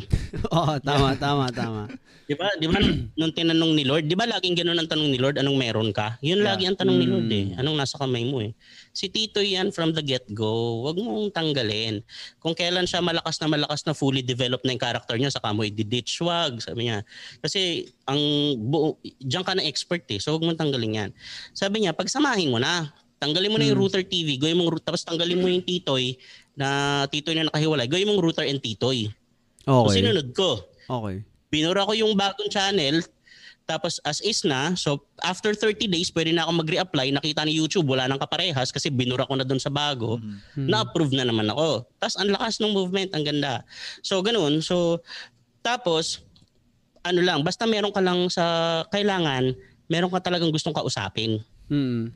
Para hindi sabog-sabog yung content mo. Meron kang Yeah. gustong kausapin Yeah, yeah. talaga. Kasi at, at the end of the day, yung social media communication yan eh. Yeah, So, true. tapos ako, ang ano ko naman, ang aking advocacy talaga, doon sa aking comedy page, ang aking advocacy, eh bigyan ng option yung mga naghahanap ng wholesome comedy. Yun. Kasi napakahirap maghanap ng wholesome comedy. Especially sa panahon Sobrang ngayon, no? hirap. Yes. Um, iba na ang Opo. style ng comedy. O, uh, kumbaga parang kung isipin mo, noon ang nakakatawa lang Yung mga bub- yung bubble gum. Yeah, ganyan. nagbabatukan si Babalu, 'di ba? Yeah. Sila Dolphy, slapstick comedy. Yes. Eh ngayon, kung papansin mo yung comedy, halos green na lahat eh. Yes. Yeah, coming Oo. coming from uh, different influencers, kumbaga, hindi na siya nakakatawa kung walang bastos. Alam ba, merong green na magaling, si Johnny Layton. Hmm. Si Johnny Layton, hindi ko alam kung inabot ko si Johnny Layton. Yung sa Oh No, It's Johnny. Hindi na po yata. Pas, parang, hindi na yata namin nabutan yun. okay. Yung sinasabi ko, yung green, yung green, Mhm. Ah, kung sa usapang matatalino, kaya pang ilusot ng matatalino yung green. Kasi yung green, ang makakaintindi lang, yung nakakaintindi. Mhm. So, o di ba? So, yung ah, hindi ako nag-green. Naintindihan ko lang how it works. Kasi merong mga nag-green na nire-respeto ko. Eh. Alam ba si Johnny Leeton? Yeah. Yung sa Oh No It's Johnny. mm, Meron siyang niche crowd. Okay? So, okay. tapos pang pang dun yun sa level na yun. Pero yung ngayon hindi, hindi na nga green, vulgar na eh. Yeah, yeah. Yung, yung vulgarity kasi, kahit bata, maintindihan ng bata yung vulgar eh. Mm, Hindi siya namimili ng context. Walang context yung vulgar. Bastos lang siya talaga. Yun. So, nakaka ano na eh, ang, ang sama ang sakit na sa loob, 'di ba? Tapos nino-normalize na 'to, tapos kino-consume ng mga bata. Yun. Sa mga, alam ba, may nagtanong sa akin, ba't ako nagti-TikTok? Puro basura yung content ng TikTok, puro kalaswaan. Mm. Sabi ng coach ko sa TikTok, may nang bash sa akin yan, churchmate ko pa nga sa home church ko eh. Okay. Galit siya eh. Sabi niya, Epic yung mo. pastor ka tapos nag-TikTok lang. Tapos, Oo. tapos, sabi nung ano, sabi nung, kasi na-inspire din ako kay Pastor Pa- ano, Carl Pasqua, di ba? Tapos Ay. si Coach Laika, sa TikTok, ang lalakas niyan, di ba? Si Jericho Arceo, nasa TikTok, ang dami nilang Mm. natutulungan sa TikTok ng mga kabataan, lalo ngayon, ang taas ng anxiety level ng mga kabataan, di ba? Yes. Tapos taas ng depression. So tapos, sabi ni Carl, nung coach ko sa TikTok, sabi niya, kuya, tingin ko 80% ng audience ko bata. Mhm. Eh, 1.3 million siya. So sa madaling salita, 80% nung nasa TikTok na active, bata. Wow. Yeah. O ngayon, ang tanong ko sa mga Christian dyan na nasa social media, anong gagawin nyo? We, we either ban all the children, how do you implement? Oo nga naman. May utak ba yung, how do you implement? Eh, isasabihin lang naman ng bata, hindi na siya bata. Di ba? Meron ang 12 years old na may Facebook eh. Eh, ang ruling dapat 18 years 18. old eh. No. Yeah. Hindi naman makikita eh. So, paano mo yun i-implement? Ikukulong mo ba? Pag ano? Yeah. Ikukulong ba natin pag binahil? Hindi naman eh. Wala. So paano mo i-implement? So anong gagawin? What what are we left with? What is the what options do are we left with? Mm. Oh, so ang nakikita kong pinaka considerable na option na pwede natin gawin eh gumawa ng counterculture. Tingnan niyo yung moral decline ng US ngayon, sobrang lala. Alam niyo kung Yes. saan galing yung moral decline ng US? Sabi ni Dr. Frank Turek, isa sa mga ano kilalang ano ngayon Christian apologist, ang sabi niya, alam niyo sinisisi ko diyan, ang tindi nagtagalog eh, Amerikano yun eh. Joke. Tagalog ah. Okay, okay. Sobrang so, Oo. Hindi, ang sabi niya ito, sabi niya, ang sinisisi ko dyan sa moral decline ng US, yung church. Wow. Wow. Sabi niya, ang church ang sinisisi ko. Sabi niya, Mm-hmm. as a Christian, as a Christian apologist, ang sinisisi ko ang church. Bakit? Kasi during the 80s, the Christian movement has been so dogmatic, we were overly dogmatic, na pinull out natin lahat ng influential na tao sa mass media, Wow. sa education, sa politics. Ginawa natin, sinabi natin, nilagyan natin ng template yung politics na pag politics madumi at Wow. kung malinis kang tao, huwag kang papasok ng politics. Mhm. So lahat ng matitinong educator, lahat ng matitinong lawmaker, lumabas sila sa politics ngayon. Sino natira? Sino natira sa politics? Puro godless na tao natira. Lahat, Wow. tinan nyo, di ba? Lahat ng nasa showbiz na nakakilala kay Lord, lahat nagpastor. Basta ganun ang trend dati, magpapastor ka, mag full time ka. Hindi naman masama yun kung yun talaga yung calling mo. Pero kung naging trend lang, kasi nga, tapos Buti na lang si Kuya, ma Kuya, kala mo close eh. No? Pero kasi nung nandun kami sa, nag-Star Magic kasi ako 3 years, understudy po ako ni John Lloyd. eh. Oy. Grabe ah. Grabe yun ah. wow. Grabe, lupit. Pe- Pero ito nga, no, to Kuya Router, no, ah, nabanggit mo nga, sabi mo kanina, parang isa yon eh. That's why, um, hindi natin pwedeng sabihin na, ay, naku, huwag ka pumasok dyan, um, worldly yan. It- parang, tatahiin lang natin, kagaya na sinabi mo, na walang secular, at the same time, parang walang godly or Christian life na parang hindi natin siya pwedeng paghiwalayin. Kailangan, this is what we need eh. I, th- I think what you're saying is, what we need as Christians is to step up na parang, ang influence, ang mga influencers ngayon o ang laman ng social media ngayon ay napakarami. Puro mga mga negative co- contents at yung mga tao doon talagang godless. Diba? Parang hindi kilala si Lord. Tapos tayo, andito tayo, na ang daming talented na Christians. Tapos, as a church, pinipigilan silang pasukin yun kasi for the worldly. And ang daming ang dapat ma-reach out through social media. eh. Yeah.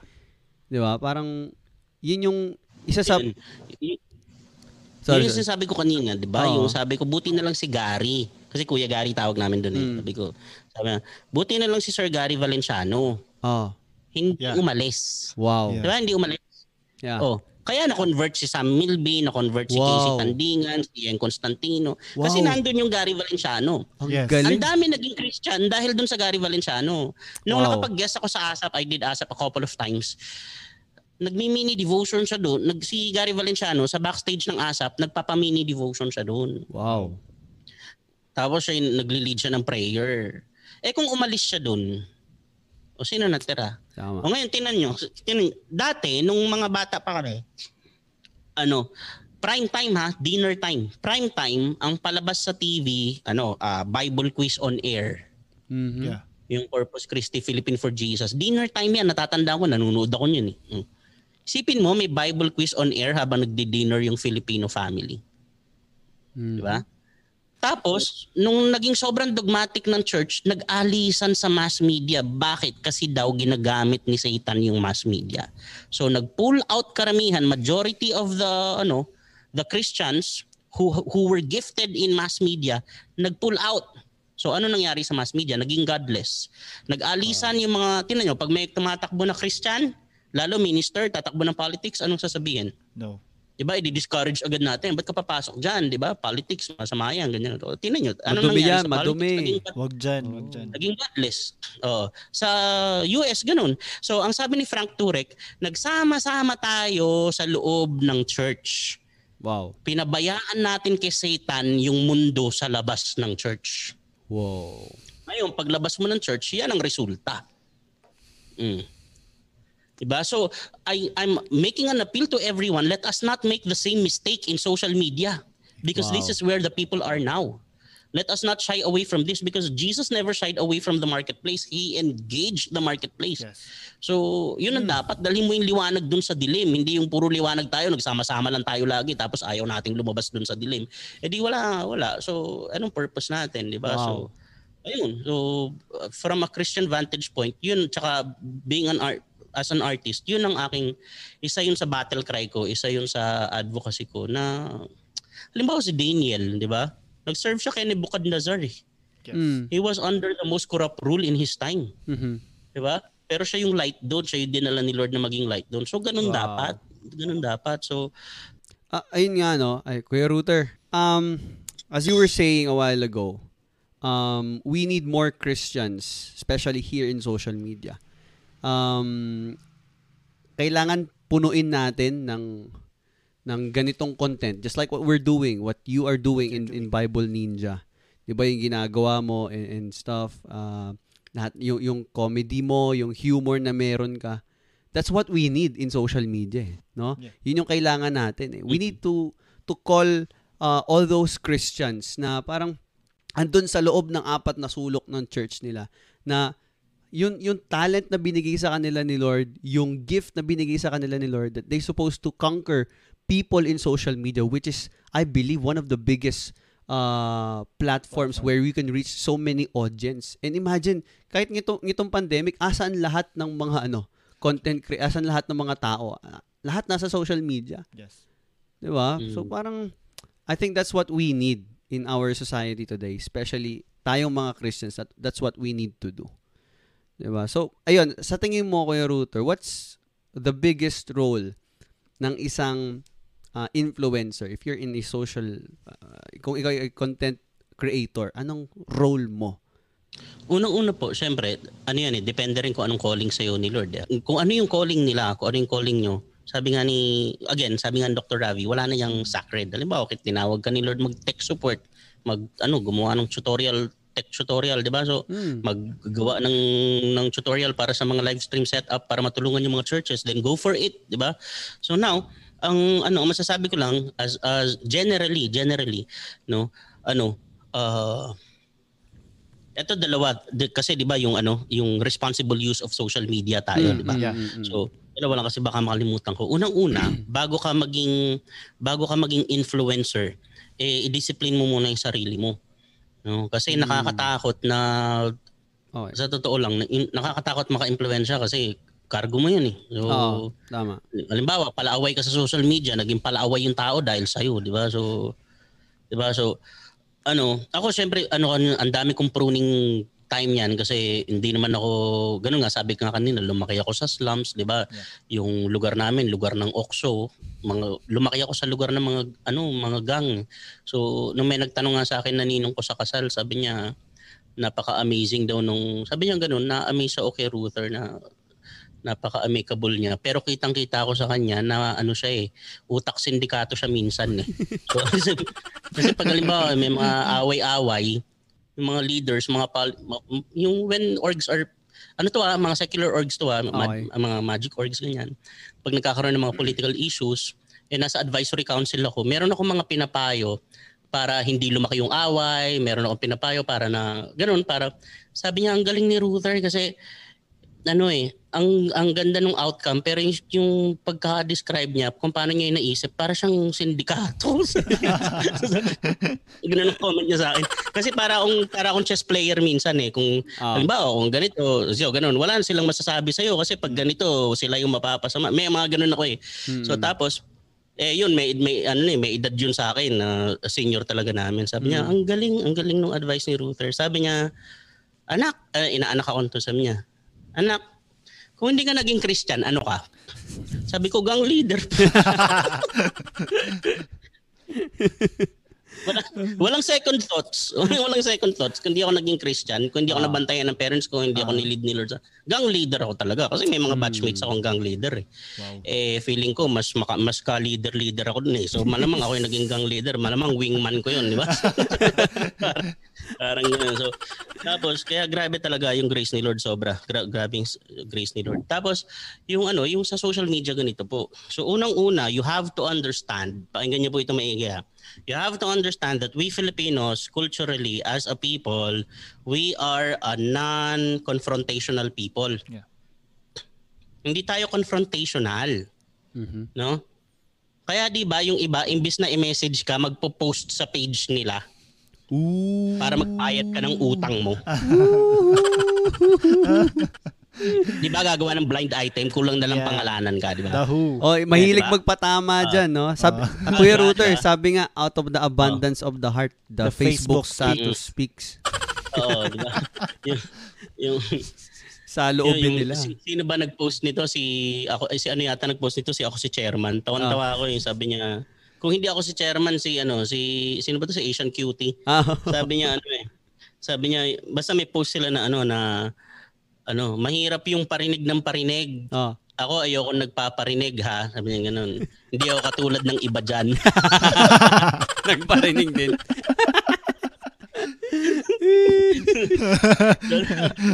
So, ganun. So, we are a non-confrontational people. Ah. Yes. Mhm. Hindi po, deep-rooted po sa atin yan. Hanggat maaari, iiwasan natin yung harapan na confrontation. Yeah, yes. True. Iiwas tayo sa away. Hanggat maaari. Kasi sa atin, ganito po yan. Kaya nagrambulan sa FIBA. Natatandaan nyo nagrambulan sa FIBA, di ba? Mm. Yeah. Di ba? Ah. Sa Bulacan, di ba? Yes. Ang swerte nga ng Australia, sa Bulacan nangyari eh. Kung sa Cavite nangyari yun, bakit di na sila nakauwi eh. Di ba? Delicads. sa Cavite sila naglaro. Iba yung Cavite, 'di ba? Papal- kasi sabi nung ano nung Italian ko na anong American ko na friend, sabi niya, nandun siya mismo eh. Hmm. Nakasama pa nga siya sa pictures sa newspaper. Sabi niya sobrang amazing daw ng mga Filipino na walang sumaling audience. Wow. Na Nako. yung mga staff lang tsaka yung mga player lang ang nagrambulan. Nako. Kasi kung sa US daw yun, sasali audience, eh, ang konti daw ng security. Ow. Sabi ko sa kanya, sabi ko sa kanya, hindi lahat ng Pinoy ganun. Ang swerte nila, nasa Bulacan sila. Kung nasa Cavite sila, ibang usapan yun. di ba? Kasi yung sa Cavite, Batangas, ibang usapan yun. Di ba? Kung Oo. inapay mo kami yung sa lugar namin, ibang usapan yun. Yung Bulacan, mas mabait eh. Yeah. So, mas matapang yung Cavite, di ba? Hindi ko sinasabing hindi mabait, pero matatapang sila. Yeah. Ngayon, ngayon ano, uh, kaya sila nagrambulan kasi nasanay yung mga puti, yung mga West. Ito walang halong racism ha. Kasi nasanay yung mga West, ano lang to, cultural ano lang discussion. Nasanay yung mga Western na consequence free yung salita. Mhm. Yeah. Consequence Totoo. free. Ito yun. Sa kanila kasi Ah. parang pag nag ano ba, ayoko yung suot mo. Sasabihin na talaga yung harap-harapan. Direct, direct to Oo. the point. Hindi, Oo. Ayoko niyan. Pa, Diba? You look you look ano, Mm. you look bad right now. You look Oo. ugly. Tsaka ano, kahit sa ano, kahit sa halimbawa, kahit sa halimbawa, minura ka, murahin mo lang din. Ganun sa kanila eh. Yes. Ah. Kaya ang naiiwan lagi, nagmumurahan lang sila, tapos maghihiwalay na sila. So ganun. Ah. Dito hindi. Iba tayo dito. Sa Japan, iba rin. Merong consequence ang salita sa atin. Mm. May Totoo. consequence ang salita sa atin. O, meron tayong may boundary. Yung yung sinasabi ko dito na ang salita may consequence. Mhm. Halimbawa, sabi ko doon sa friend ko na American, doon sa US, pag minura ka sa kalye, ang gagawin mo, mumurahin mo lang din. Tapos, tapos na. Ganun doon eh, sa US eh. Hmm. Dito, dito, hindi mo pwedeng murahin yung isang tao kung hindi ka committed na makipagsuntukan sa kanya. Ready ka dapat Dapat eh. ready ka din palagi. Oo. Oo. Hindi mo siya pwedeng sisihin na minura ko lang naman, ba't ako sinuntok? Hindi. Kasi iba, iba yung culture natin dito eh. Yeah. Di ba? Yeah. May, masyado, importante sa atin yung paggalang eh. Importante sa, eh, sa nasanay sila na sobra-sobra na yung pan- panta-trash talk nila, eh di gulong sila. Ibig sabihin kasi dun sa kanila, yung trash talk natural yun. Dito, nagta-trash talk lang dito, magkakaibigan. Hmm, totoo. Pampainit ng laro. Oo. 'Di ba? Acceptable lang sa atin pag magkakaibigan, pero pag dayo ka, wag ka magta-trash talk, baka di ka makauwi. Yan, yan, Kahit yan. na Pinoy, makakauwi 'di ba? Kasi nga yung kultura natin iba. Yes. Ngayon, pagdating sa social media, itong sakit ng social media, sabi ni Mike Tyson, close kami niyan. Kailan pa? Kailan pa? Baka naman boksingero ka din, Kuya Router. Ay, joke lang, joke lang. Sabi, sabi ni Mike Tyson, ano, uh, social media has made us too comfortable to say it, to say things that would ano without ano without getting punched in the face. Mhm. So kasi nga naman akala na tapos ito pa isa for a long time ang tingin ng Pinoy sa computer laro Mhm. Okay. Embedded sa atin yun eh. 'Di ba? Ano sabi ng mga nanay? Ayan, kaka-computer mo. 'Di ba? Mm. Di ba ganon? Di ba? Yes, Sabi yes. ng mga nanay. Ayan, nilalagnat ka na naman, kaka-computer mo. Di ba? So, Oo. akala na, oh, di ba? Ang tingin ng ano, laro. So, akala nila, pag sa social media, nakipag-away ka sa social media, akala nila hindi tunay na buhay yun. Mhm. Mhm. Mm. Ako, ang golden rule ko, ito. Mula nung, ano eh, ma, ma, mahababang process din to eh. Pero ito mga na-realize ko eh. Kasi there were times na talagang na-try ako talaga na ano I almost lost my my marbles talaga sa ano sa social media lalo nung kainitan ng training ko Mm. so kasi meron akong ano eh meron akong trigger points eh hindi ko lang sasabihin ko ano baka trigger niyo Baka naman kanina ka pa namin nati-trigger, Baka Kuya kanina pa Router, yan, ah. ah, pero Router. sobrang hirap sobrang hirap kong galitin ako yung taong sobrang hirap galitin so, imagine, mahirap mahal lang galit ko eh Eh, Pero Okay. Kuya Router, baka naman ano, hindi ka ba nagalit nung ano, nagkaroon ako ng, nag-miss call ako sa'yo, baka nagalit ka nun. Busy ka Hindi, Totoo, totoo po ba, Kuya Nagrarank Router? Yata kami nung, kaya, nagrarank yata kami kaya hindi kita nasagot. Kaya pala. sorry, sorry, sorry. Baka na-trigger ka dun, ha? Hindi, naka-live stream kami nung gaming, naka-gaming. Ayun nga, nga, sabi ko nga, sabi ko, sabi ko nga. Kuya Router, may tanong ako. tapos, oh, Um, yung mga tao, sabi mo kasi hindi ka mabilis, parang mabilis magalit, di ba? Pero paano pag nagalit ka, sobrang bigat ba? Ba, Parang gusto mong galitin si Hindi Kuya naman, Router, hindi naman. Kasi Ano, usually sabihin ko na ganun lang para talaga eh. maintindihan yung sabihin ko na nga lang yung trigger point ko Ayan, para maintindihan ayan. Sige, yung sige. ano, yung personality ko. Ano ko, pag kasi lumaki ako sa pambubuli. Kasi when I was a kid, I was so skinny and I was so dark. Tapos kulot ako. So, perfect na subject sa pambubuli sa public school, di ba? Yeah. Mm. Hanggang private school, binubuli ako. Na, naka-experience din ako ng private school nung medyo umangat, gumanda na buhay namin bago kami na bankrupt dati. Hanggang doon, ang tawag sa akin sa school, NBI. Nung nasa Holy Child Academy ako, imagine ha, Holy Child Academy. Ang ganda ng pangalan ha. Banal na bata. Di ba? Si Jesus Banal na eh. Mga walang Holy yan. child ah. Tapos, tapos Kuya Router. Ano pa? Tawag sa akin ng mga classmate ko, NBI. Negro, Baluga, Ita. NBI. Mm. Bigot, grabe. Ah. oh. Never, not once. Never ako napikon. Ooh. Wow. Never ako napikon. Alam niyo kung bakit? Bakit? Wala, tinotropa ko yung mga bullies. tinotropa ko yung mga bully. Lahat na ng bull, lahat na ng bully sa akin naging tropa ko eh. Wow. Mula nung elementary. Halimbawa, ang ginagawa nila ano, nung una, nung hindi pa ako sanay, naiiyak ako. Nung mga siguro grade 2, grade, man, maliit pa ako. Pero Ah. nung pagdating ng grade 5, wala na, hindi na ako tinatablan. Ang gagawin ng mga classmate ko, gustong gusto kasi nila yung sapatos ko, mighty kid. Pinagtitripan nila. Kukunin nila. Kasi, syempre, di ba, nakita nila bago yung sapatos mo, tapos may commercial yun sa TV. Oy, mighty kid. Kukunin nila. Hahagis nila dun sa garden. Eh, basa-basa yun dun sa garden. Umiiyak pa ako nun dati. Tapos, until such time, pinagtitripan ko na rin sila. Halimbawa, nakita ko, kukunin nila yung sapatos ko. Iya, hagis ko na yung sapatos ko. Ikaw na nagagis. Ako na naghagis. Pagdating nila, ano ko, ayun no, hinagis ko no. Tinulungan mo na sila. Kaagawan nila ako ng Bad trip yan. Lupit. Taon. lupit. Grabe, Oh, no? Aagawan nila akong baon. Meron akong sandwich, isa. Aagawin. Bukas, dalawa na yung sandwich. Pagdating ng mga, abot ko na yung sandwich. Bad trip. Oh, na, oh, napapraning sila sa akin, di ba? Parang, so, tapos, ka, ano, oh, tapos kakaibiganin ko, oh, masyado init ulo mo eh. di ba? Ginagano. So, ganun. Eh, kasi nga, ganun namang edad, nasa church na rin ako. So, Mm. Tapos, ah, so ganun. So yung mga yan, mga naging friends ko, no? So sasabihin nila, eh at what cost? Eh, ganyan, ganyan. Hindi naman eh. Parang, there's, sabi ko nga eh, ano eh, nung bata pa kami, although lumaki ako sa lugar ng mga gang, natu- na, ano, naturuan ako mang uto. Mm. Ginagawa natin yun sa mga bata maliliit, di ba? Yeah, yeah, yeah, yeah, yan, yan, ganyan. ito na yung airplane. Ganyan, si Frankie. Ganyan, ganyan po si Frankie, Kuya Router. Malakas mong ututo eh. Malakas, malakas. Ako yung mga bully, yung mga nabully sa akin, nauto ko eh. Naging friends ko. Tapos talagang sincere talaga na naging friends ko. Wow. Doon sa private school, nung na-private school ako, tawag sa akin NBI. O naging officer ako doon sa ano, da, doon sa classroom dahil doon sa NBI. O pag na nag-nominate sila akin, I nominate NBI as the ano, go, di ba? so naging friends ko si sila sila lahat. Okay, so ngayon, kaya hindi ako tinatablan. Ito lang ang trigger point ko. Pagdating sa akin, sabihin ako pangit, sabihin ako ng kahit ano, wala, hindi ako na ano, wala, wala, wala.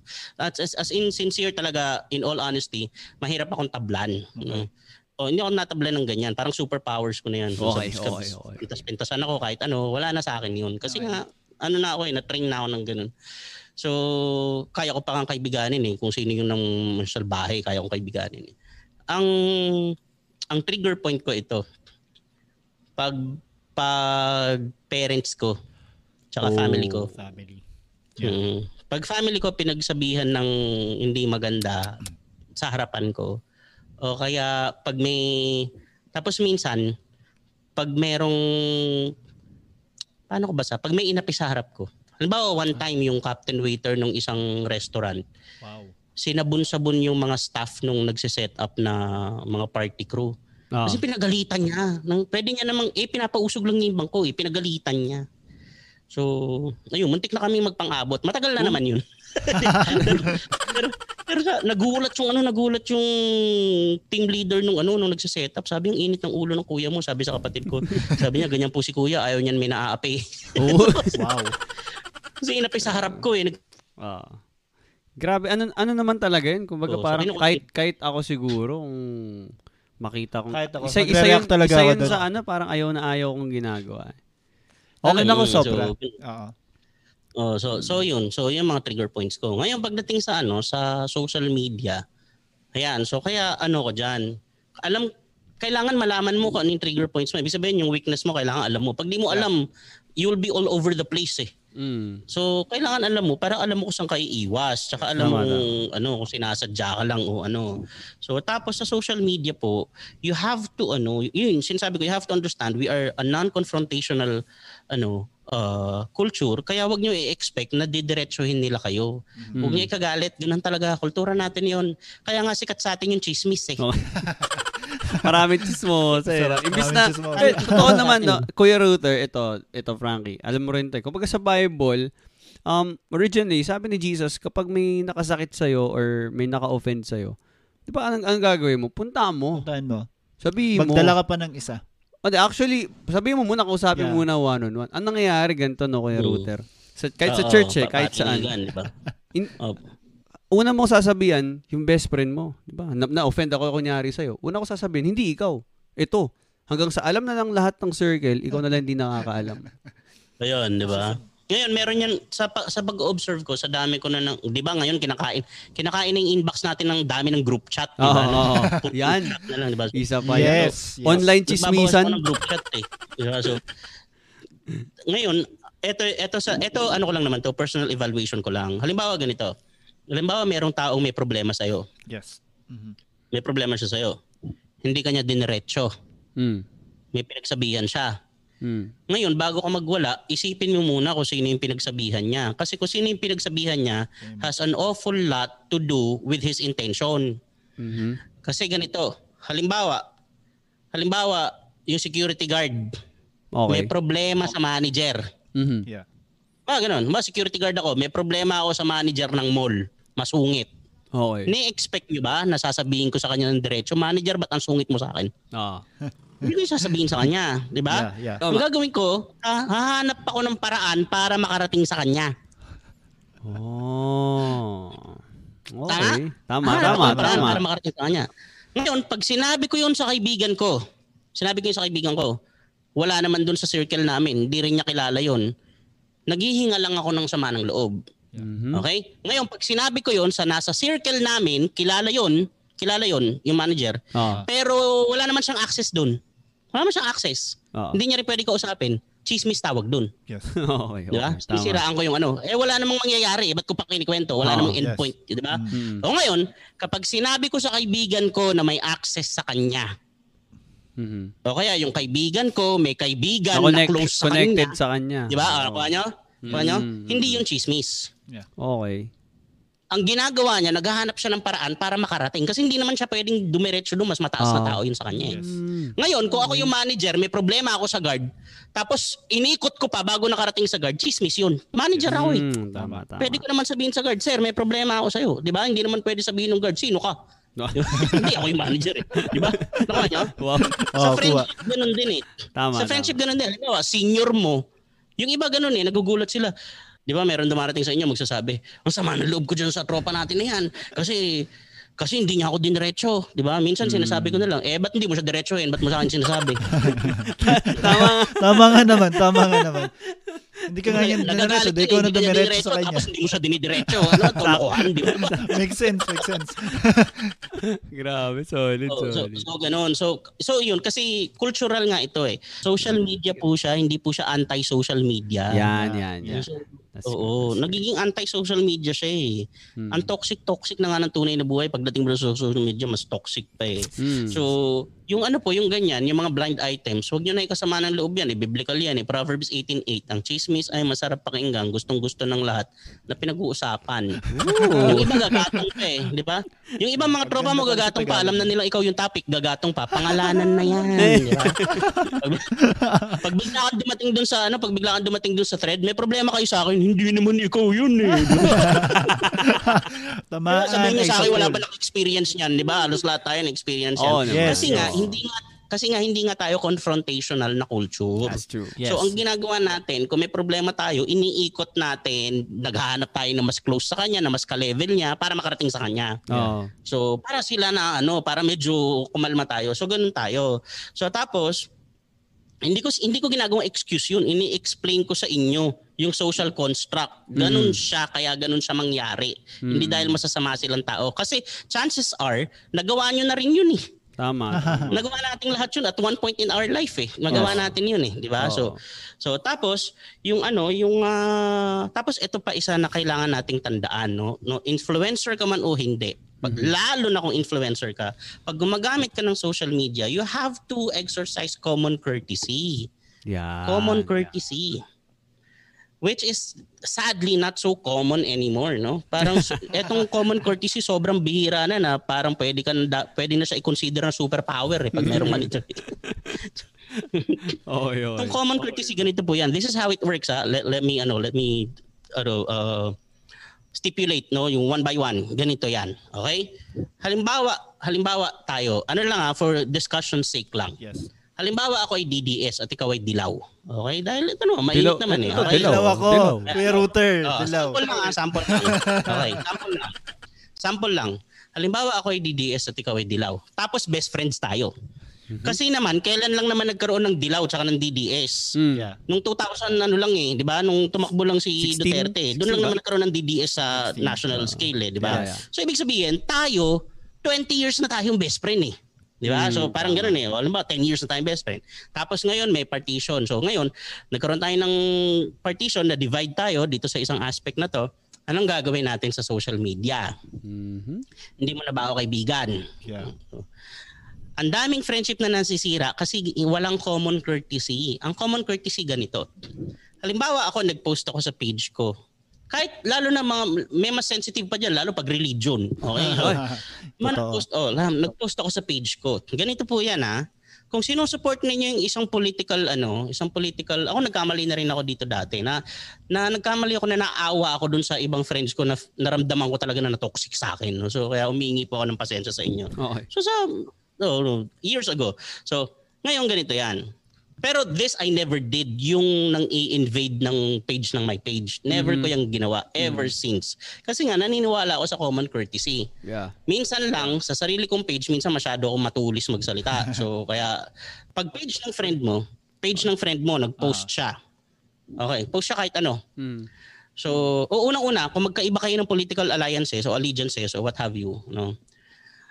Kung meron kang problema doon sa sinusupport niyang tao, doon ka may problema, hindi doon sa friend mo. Tama. Huwag mo awayin yung friend mo. Yan, yan, Tama. yan. Tama yan. Tama?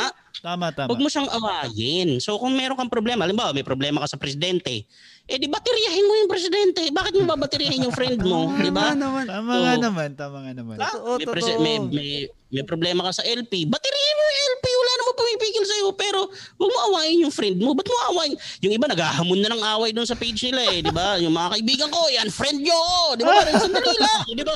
Kalma lang. Di ba? So. Ang dami, Diba? So, ang dami kuya, kuya. Router actually, ang daming nag-unfriendan ngayon lalo na sa actually this pandemic, 'di ba? And and alam naman natin, maraming mga naging butas sa government, marami din nagiging failure and actually that's that's just true. Yeah. Tapos parang alam mo ngayon, imbes na tuloy maging united tayo as a nation, ang daming mga magkakaibigan, kapwa Pilipino nagsisiraan, nag-unfriendan. Di ba? Parang yun yung Pwede naman, sa tingin ko, pwede namang mag-unfriend. Sa Okay. tingin ko lang ah. Okay. Basta malinaw dun sa in-unfriend mo kung bakit. Hmm. Kasi meron akong very very few, no? Hindi naman lalampas sa isang kamay, no? Meron akong mga in-unfriend kasi kaya ako sila in-unfriend para hindi maubos yung para hindi mapuno yung toxic, toxicity ko sa kanila para friend ko pa rin sila sa totoong buhay. Okay, okay. Gets, gets. Okay na ko, ano? Gets, Kasi gets, masyado gets. ka ng palaaway dito, mamaya maubos ako, maubos respeto ko sa'yo pag Ah, nagkita gets. tayo. Pero you, you still maintain yun, yung, You still have, like, ano, Connection, Oo. relationship. Kasi, o kasi, bago naman na-invento yung Facebook, tropa na tayo. Anong problema? Oo. Di ba? Tama. Di ba? Tama. Hmm. Di ba? Wala pang Facebook eh. Magkaibigan na tayo eh. So, ano, nagkaibigan lang ba tayo nung inad mo ko as a friend? Di ba? Hindi naman eh. Di ba? Dati pa eh. Di, Yeah, di ba? yeah, yeah. So, unless doon lang talaga kayo naging magkaibigan. Pero kung magkaibigan kayo outside Facebook, pwede nga is pwede nyo nga i-shut off pareho yung Facebook nyo. Magkaibigan pa rin kayo sa totoong Yes. buhay. eh. Tama. Wala namang problema dun eh. Di ba? So, ngayon, ang ano, dito, yung common courtesy, this is how it goes. This is how you implement common courtesy. Okay? Pag may pinost yung isa, ano ba, pinost yung friend mo, hindi ka agree, kahit anong topic, kahit ano, kahit na yung ano mas magandang color, pink o red, kahit ano, no? kahit Ah. gaano ka trivial, no? Pag hindi ka agree, kung hindi naman joke yung pagdi-disagree mo, huwag mo pupuntahan yung friend mo sa page niya. Okay. Kasi page niya yun. Mhm. Okay, page niya yun eh. Sasabihin mo, hindi, naka-public eh. Kahit na pa, pangalan niya nakalagay doon, email address niya ginamit doon, hindi mo email address. Mm, mm. Di ba? Cellphone number niya nakaregister doon, hindi sa'yo. Tama, tama. Space niya yun. May space ka eh. Tama. So, kung meron kang gustong sabihin, sabihin mo sa space mo. Hmm. Okay lang yun. Na-experience namin yan, meron akong close friend na atheist eh. Oh. Wow. Pinag-uusapan namin yung ano, sobrang sensitive na issue. Hindi ko lang babanggitin kasi baka may mga magalit pa. Pero sobrang sensitive na issue nung pinag-uusapan namin. Hmm. Tapos, nag-uusap kami. Kami lang dalawa nakakaalam na nag-uusap kami. Okay. Nice. Mm. Pero hindi kami nag... ka- Kasi kaya hindi alam ng mga tao nag-uusap kami kasi sinasagot ko lang siya sa page ko, sinasagot niya ako sa page niya. Okay, Oh. okay. Eh, pero kuya router na ito, wala masama mag-argue eh, di ba? Parang Wala, clash, wala. clash of Basta- thoughts. basta- ang, ang, at, ito lang, natutunan ko din. Ah, as long as, halimbawa, ako, nag-discuss ako sa'yo, hindi ka agree sa thought na meron ako. Kung hindi ka nag-disagree, I need to respect your decision na mag-disagree sa akin. Yes. Ah, parang nagdi-discuss Mm. tayo, hindi para kapag hindi kita na-convince, nag magparehas ng takbo ng isip ko, hindi, Tapos ika-cancel out na Yes, kita, di ba? yes, yes. That's not a healthy argument. Kumbaga parang dapat maging sport tayo. Kung hindi man nag-agree sa atin yung kausap natin, okay, di ba? Parang, well, um, may, sa ibang aspect, pwede yun. Pero when it comes to, syempre, your, your, Social media masyadong volatile eh. Mm. Kasi walang wala kasing intonations ang written Yes, word. Exactly. Mm. Exactly. So, Kaya hindi mo alam what to make eh. of it. Yeah. Oo, so kung kaya kahit na sa PM delikado pa rin eh. Yes. Oo. If you wish to argue as friends, mag-argue kayo over coffee. Magharapan. Ang True. ibig lang naman po sabihin ng argument sa mga nakikinig po, ang ibig lang naman sabihin ng argument two conflicting ideas eh. Yes. Yeah. Yun lang naman ibig sabihin yan. Hindi naman ibig sabihin yan quarrel eh.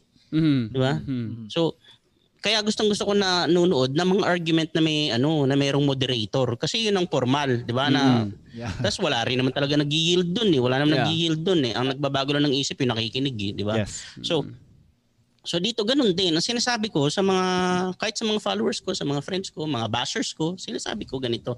Popost ako sa page ko, sinasabi ko ganito.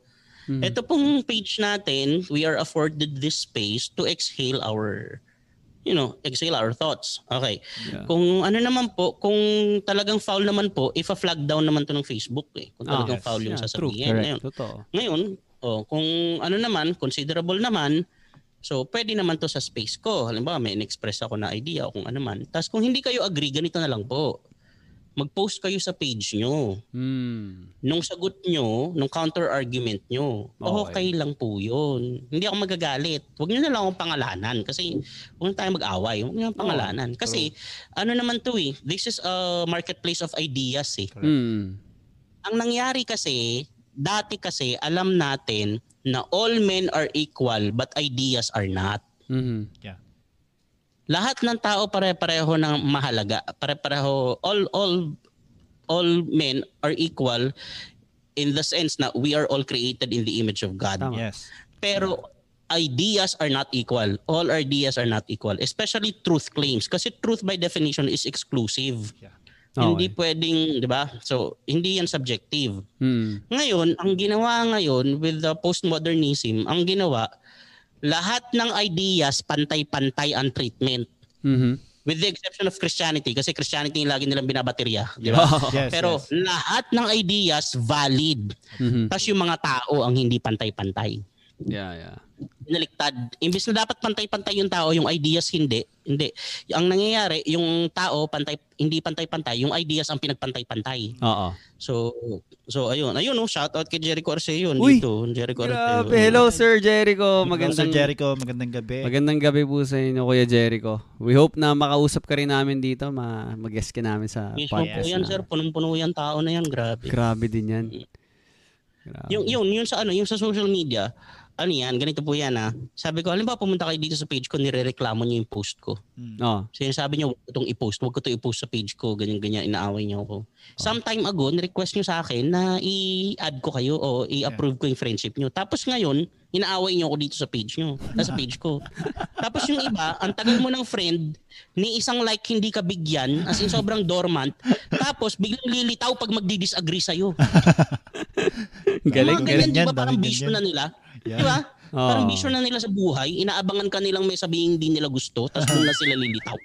Anong klaseng relationship to? Di ba? Gawin mo yan sa misis mo, di ba? Yung sasagot ka lang pag hindi ka agree. Di ba? Tinan mo ko tumagal. Di ba? Yeah. Bad trip. Saka sabi ko sa kanila, ganito yan. So, edi ganun, di ba? Edi, isipin nyo, isipin nyo, bisita nyo ako.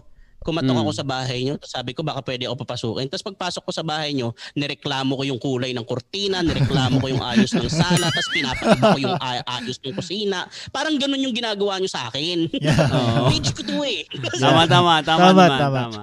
Oo. Common courtesy. Yeah. Uh, this I never did. No, ano, honestly, I never did this. I never went to a friend's page to disagree. Kumatok ako sa bahay nyo. Tapos sabi ko, Sorry, sorry, sorry.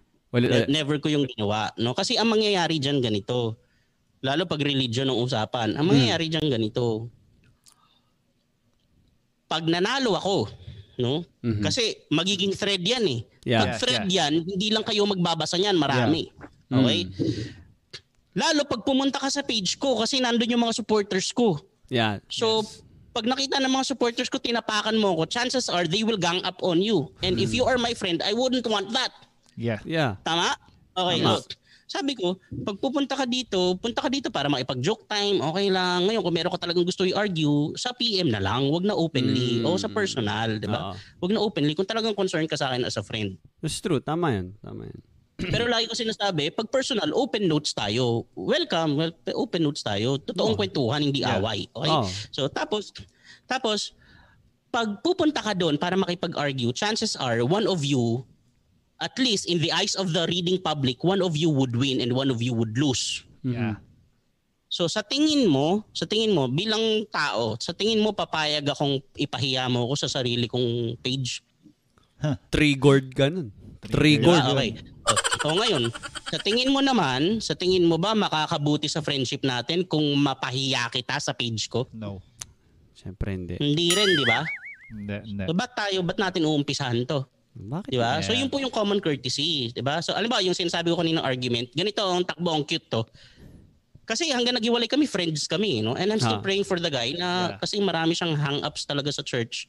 Hindi kay Lord eh, marami siyang hang-ups sa church, no? Okay. So sabi ko sa kanya, naging victim siya ng abuse ng mga pers- personalities sa church nila o kung ano, ganun sa. So, sabi niya ganito, ito argument, sabi niya, sabi niya ano, it's not right, it's not right to demand everybody to refrain from eating pork just because you are a Jew Mhm.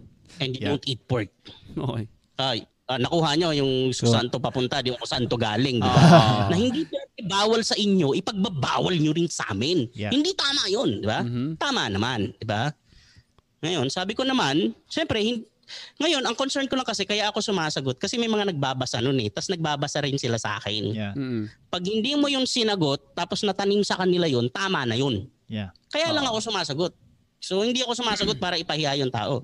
So Oo. sasagot ako dito. So ang sagot ko sa page ko ito, wala akong binabanggit na tao. Ang sabi ko lang, while it is true, while it is true that it's that we cannot, we should not demand everybody to refrain from eating bacon just because we don't eat bacon or we are a Jew or one is a Jew or one is a Muslim, Mhm. it is also true that you never see bacon brought into the mosque or into the synagogue. Yeah. So, sabi ko, gusto nyo, sabi mo, wag kong ipagbawal yung baboy dahil lang hindi ako makain ng baboy dahil Muslim ako. Mali yun na ipagbawal ko yung baboy. Tama naman. Mhm. Pero wag nyo ipasok yung baboy sa mosque namin. Oo. Tama, Hindi papasok yung baboy sa mosque namin. Bastusan yan. Na, Oo. Nakaintindihan nyo? Oh. Yes. Kung hudyo ko, sasabihin mo sa akin, pare, hudyo ka, hindi ka kumakain ng baboy. Huwag mo, mo naman ako pagbawalan kumain ng bacon. Hindi kita babawalan. Pero yung bacon mo, huwag mo kakainin sa loob ng sinagog namin. Yeah. Mm, mm. Dahil bastusan yun, di ba? Ah. Yes Kaya nangyayari, ginagawa niyong batas, gusto niyo gawing batas, tas gusto niyo susunod kami. Mm. Eh di ganun yun, pinapasok niyo yung bacon sa loob ng mosque. Pinapasok niyo yung bacon sa loob ng sinagog. di ba? Yeah. Nakuha niyo? So, Yes. so sinagot ko. Ko, pwede niyo naman eh, okay lang. Pero wag niyo ipilit na ipasok sa loob. Pero wala akong, so ganun, may sumasagot ako. Minsan, wala na siya may isagot. Eh di tapos na, di ba? Tapos ibang topic na, di ba? Di wala kaming away. Magkita kami, yakapan kami, okay kami, di ba? Happy kami. Di kami lang na, kami nga lang nakaalam na nag-usap kami, di ba? So, Yeah. so, di ba? So, Kumbaga parang Yun. mutual ano siya, no? Mutual argument, no? Na Yeah. parang oo. ang healthy ng ganun. I think Mas maganda kasi kapag mga ganyan talagang y- y- mas private, alam mo yun, na kayo Ah. lang talaga yung, yung At the same time, syempre, they have they have ano. their their roles as uh, influencers and Yes. so many they have their audiences. 'Di ba? Parang pero nagka, nagkakaroon siya din. ng private argument. Yes. Yeah, that's right. At ayun nga, Kuya Router, um lastly, maybe th- this is one of the I think one one of the biggest lessons that we should learn tonight. Um um I've heard I, I've listened to a podcast kasi and I think it's all over the world sa buong mundo almost um very disappointing siguro hindi naman lahat nakaka-disappoint lang how other Christians behave in social media. 'Di ba parang ayun, um can you share to us ano ba yung kumbaga ano ba, where do where, where do we draw the line kung hanggang ah, hanggang saan ba yung limitations natin na parang ah, ganito lang dapat ang maging behavior natin sa social media. because we're Christian. yeah, yeah. Eh, scriptures pa rin. Scriptures pa rin Wow. magsasabi. Mm, mhm. Kasi kung si Lord pa rin, as long, is it Christ-like? Yan ang Yun. sasabi, i- itatanong mo lagi. Is Basic. it Christ-like? Yun. O, kasi halimbawa, si Jesus, sabihin mo na may mga moments si Jesus ng ano ng outrage, no? Ng, Oh, ng, ng Nagalit, rage, yes. ng emotional outburst. Meron, meron, di ba? Nagtaob-taob siya ng mesa sa temple, di ba? Yung Mga ganyan, di ba? Si Peter, nasabihan niyang Satan, di ba? Mm. Pero, pag tinignan mo talaga, everything he did out of love, sincerely Hmm. out of love. Okay? yeah. So halimbawa katulad nung naggawa ako ng ano ng commentary na video dun sa ano sa New Testament Pinoy version. Yeah. yeah. Sobrang, that. sobrang toxic noon na yung misis ko. Sabi niya, wag ka mang magbabasa ng PM dun sa official page mo ah. Kasi ang daming bashers. Dami nag-PM Wow. sa'yo? So, PM ah, hindi Oo, yung trend. PM talaga. Pini-PM Wow. ako. Oo. May isa pa, may isa pa. Ang sabi niya, pag hindi daw ako nagbago ng stand, tapos tinignan ko siya bata pa eh. Parang high school student na babae. Ganun. So, Grabe. sabi pag di daw ako nagbago ng stand, eh ano daw, concern lang daw siya sa so- sa sa soul ko kasi kung pag di daw ako nagbago ng stand, I might end up in hell. What? Hindi daw ako nagbago ng stand doon sa New Testament Pinoy. Grabe What? naman yun. Grabe yun, grabe yun. That's hard. Ngayon, tapos, tapos sabi ko sa kanya, are you serious? Sabi ko sa kanya, tapos sabi niya, concern lang ako sa'yo. Wow. Sabi niya sa akin, concern lang ako sa'yo. tapos, sabi niya, I'm doing this out of love. Di ganun eh. Pagkatapos yung mag sobrang vicious na mga words niya, tapos sabi niya, I'm doing this out of love. Sabi ko sa kanya, ito sabi ko sa kanya, sabi ko talaga, sa PM, Pin- nag-reply ka, Sabi ko- Router? Oo, sabi ko. Kasi in- in-engage ko siya eh. Kasi nung una, mukha naman siyang mabibend. Eh, hindi. Parang naposes na eh. no? parang gitna ng usapan namin, parang naposes na siya. eh. Galit na galit na eh. So, kasi binigyan ko siya ng mga facts eh. Ng mga yung, yung eh, tapos, wala na. Ano na, Yeah, yeah. ano na, puro ad hominem na siya. No? Kala mo, galing-galing mo, galing-galing. So, may mga ganun na siya. So, tapos, eh ako naman, kalama lang ako. Tapos, ang sabi ko lang sa kanya, ano, sabi niya nung ganun, sabi niya na I'm doing I'm doing this out of love for you ganyan ganyan tapos sabi niya ano ah, sabi ko sa kanya hindi mo nga ako kilala eh. Sabi ko kung love mo ko sana nakipagkaibigan ka muna sa akin. Ah, tama, yeah, tama. tama. hindi mo ako kinilala eh. hindi mo nga alam background ko eh. Yeah. hindi mo nga alam yung church ko. Hindi mo alam kung saan ako nagsiserve. Ang ano you came in too strong. Sabi ko you came in too strong bearing your ano rebuke and you didn't you didn't even bother to ask how, how I was. Nag ano kumusta ako? Kumusta ako sa pandemic? Kumusta kami ng family? Tapos sasabihin mo you're doing this out of love, come on. Hmm. Sabi ko, Hmm. Kasi si Jesus, kung meron siyang ganun, may karapatan siya. Yeah. Kasi from the get-go, He doesn't just love, He is love. Wow. Yeah. So kung magkaroon ng emotional outburst si Jesus, you can be 100% sure that that emotional outburst or that rage is stemming out of love. Pero we people, hindi natin ma 100% masasabi yan eh. Na hindi kasi I'm doing this out of love eh. Hindi, naghawa ka lang ng excuse eh para hindi pa so, so you don't look so bad eh. Hmm. Eh bakit, 'di ba? Kung talagang you're doing it out of love, di sana no nag-umpisa ka, courteous ka na, courteous ka na, dapat sana kinumusta mo muna ako, 'di ba? Hmm. Dap- dapat ka sana ganun. Eh puro ka mula umpisa kanina.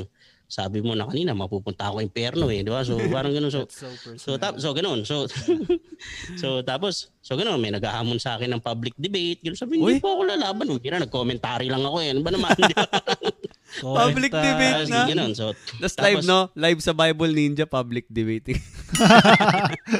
No. Talaga. Tapos 'di ba yung yung iba sa thread grabe sila mang insulto, 'di ba? Ah. Uh, grabe mang insulto iba. Eh pag tinignan mo mga Christians to, oh. mga Christians, 'di ba? Yun yung Tapos ano yung, doon may eh. isa akong sinagot eh. May isa akong sinagot actually nagkamali ako doon kasi naramdaman ko na nagkamali ako. Eh. Mararamdaman mo yun eh. Ah, Yung prompting ng Holy Spirit. yeah, that's true. Kasi sabi niya, ganyan daw, yung ano daw, we have strayed so far from ano, what is uh, formally accepted, yung uh, King James Version, ganyan, tapos ganyan, ganyan. Dapat daw magkaroon ng Queen James Version kasi para naman daw merong gay linggo na Bible kung talaga daw ang reason in that, di ba? Mga ganun. Grabe. Paano po naman yun? Uh, nasabihan ko siya ng hypocrite. Sabi ko, hypocrite mo na. Ooh. Tapos, Wow. galit siya sa galit siya sa akin. Sabi niya, so ganun, pag hindi nag-agree sa'yo, hypocrite. Sabi ko, why do you take offense? Sabi ko, di ba favorite mo yung King James? Eh, paborito gamitin ni Jesus yung word na hypocrite sa King James eh. Ba't ka na-offend? Wow. Boom, grabe. So, Yeah, tapos binura ko rin kasi na ano ko eh, parang nasaktan ako para sa kanya. So binura Ah. ko. Tapos nag-post ako ng nag-apologize ako. Tapos sabi ko na, sorry, I came in too strong dun sa ibang ano ko. Sabi ko, ayaw mo na. Kung gusto niyo mag-argue dyan, edi mag-argue kayo. Okay lang. Basta nilagay ko yung video na yan to reach out to the young people. Sabi ko, if you don't like that, eh, it's your prerogative. Ay, Yeah. sabi ko. Ngayon, etong sagot dyan, ito, prepare ko na to kanina pa ito. This is this is applicable in any sort of ano of argument. Ito. Ito yung apologia eh. Ito yung apologetics eh. But in your hearts, revere Christ as Lord. Hmm. All, di- dapat dyan nag stem lahat yung taas ng commitment mo kay Lord. So, Yeah. Revere, set apart sa ibang translation, set apart Christ as Lord. Always be prepared to Oo. give an answer. True. Apologies. Oo. Yeah. Tama, Okay? tama. Always be prepared to give an answer to everyone who asks you to give the reason for the hope that you have. Ito yung this is what we almost always forget. But do this with gentleness. Yun. And And respect. Wow. Oo, guilty tayo lahat dito, myself included. Yeah, No, ang kahit- sakit kahit eh. ako, Nararamdaman mo yun eh. Nararamdaman mo yung sakit pag na-violate mo to eh. Hmm. So, si Peter to, yung chief apostle. Yeah. Yeah. Yung pinakamainit ng ulo sa kanila, yung nalaga ng tenga. Ito yun eh. Yeah. Ah, Di ba? im- Very impulsive si Peter. Yeah. Yeah. Oo, pero dahil dun sa Holy Spirit, may Holy Spirit na siya nito. Grabe yung turnaround niya. Oh. Of all the the apostles, he would be the last one you'd expect to Say, say, that. this. Yeah. Dapat Yes, si, yes. 'di ba? Na gentleness and respect. Oo. Hello Peter, hello. di ba? Eh, Diba? ano, pero, si ano, Peter, Kuya Ruther, no? mismo, sabi niya, do this with gentleness and respect. Yeah, ala, So yun, sa social media lalo. Kasi hindi nawawala yan eh. oh, totoo. Pag may inaway ka, after a year, after two years, ilalabas ulit ni Facebook, papaalala sa'yo, may inaway. Yun pa yung memories mo eh. Yun No? yung memories dun eh. Mare-remind ka. Mm. Oo. Grabe, solid. Kaya ano eh, I, I mean, parang uh, almost every Christian really is guilty of how, how we behave. But uh, speaking of um, yung prompting ng Holy Spirit, I, I like what you said, Kuya Ruther, no? As Christians tayo, um, hindi na tayo, how can you say this? Hindi na tayo, kumbaga parang, hindi na tayo bulag sa ginagawa natin. Yeah. The Holy Spirit will tell you right away.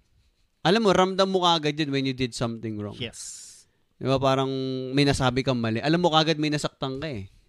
Kasi be- because that's that's the role of the Holy Spirit eh. Na parang every time we do something wrong, he, pinapaalala, ina-align niya tayo. Yeah. He uh, he causes us to to repent. No, siya yung nagpo-prompt sa atin, oy, nagkamali ka.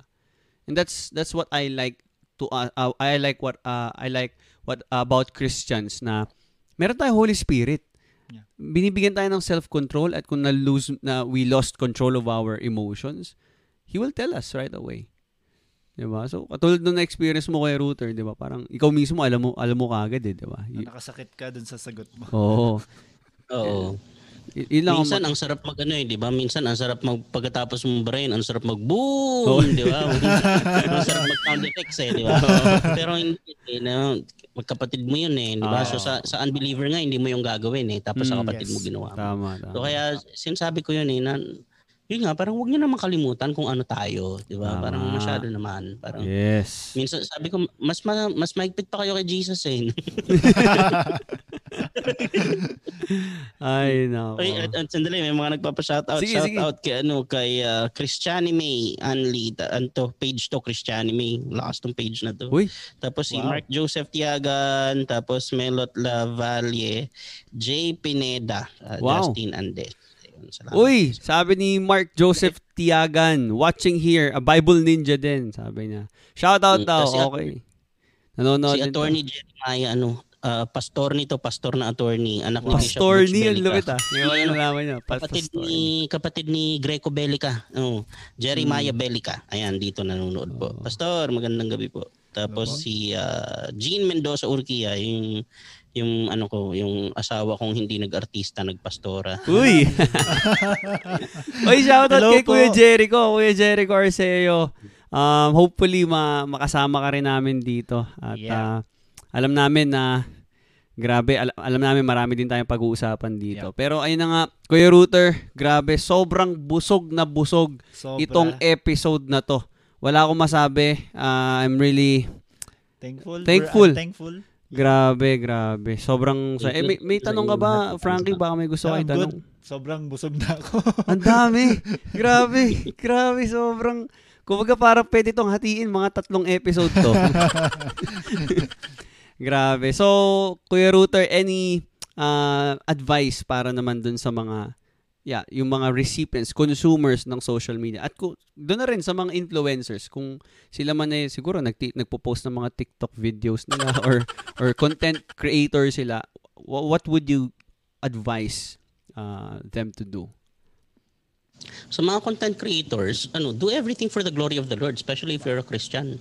So yun nga, kasi nga walang secular ano eh. So gusto mo. Right. magpatawa, gusto magpatawa o may napasmile ka, basta hindi malaswa, eh gusto ni Lord na masaya naman ang tao, di ba? Walang Yeah. problema doon, di ba? So Hmm. basta walang foul sa ginawa mo, gusto kasi hindi rin naman, alam nga naman pag Christian ka, lahat na lang ng joke mo may kinalaman sa Bible. Hindi naman eh, di ba? So, parang, di ba yung Oh, Christian so comedy naman, ibig sabihin ng Christian comedy, yung Christian na tao nag-comedy. Yun, yun.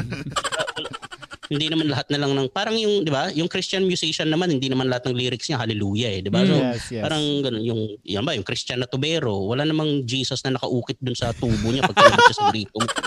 Pero 'di ba? So so ganun eh. Pero magand maging maging magandang tes, maging magandang testimony po tayo kasi tayo yung binabasa ng tao. Yung Amen. mga- yun nga it sounds cliche but it remains true. It it's Yes. it's timeless. Na you are what your friends read. You are the bible that your friends get to read if Wow. they're not a Bible reader yet. no? Mm. yes. So kaya nga ang tawag kay Abraham, ang tawag kay Lord God of Abraham eh. Wow. Ibig sabihin, yung testimony ni Abraham sobrang crucial sa kung ano magiging tingin ng Diyos, ng tao sa Diyos. Kumbaga Yes. pangalan niya, yung yung pangalan ni buhay niya, sa no? kanya. Nakataya sa ano Nakauukit. Grabe, Wow. no? God of Abraham, Isaac, Jacob. nakakabit yung pangalan ni Abraham eh. Hindi Mm. kailangan ba ni Lord si Abraham? Kailangan hindi na ba siya God, di ba? Ah. Yeah. God lang, di ba? Pero kailangan God of Abraham pa.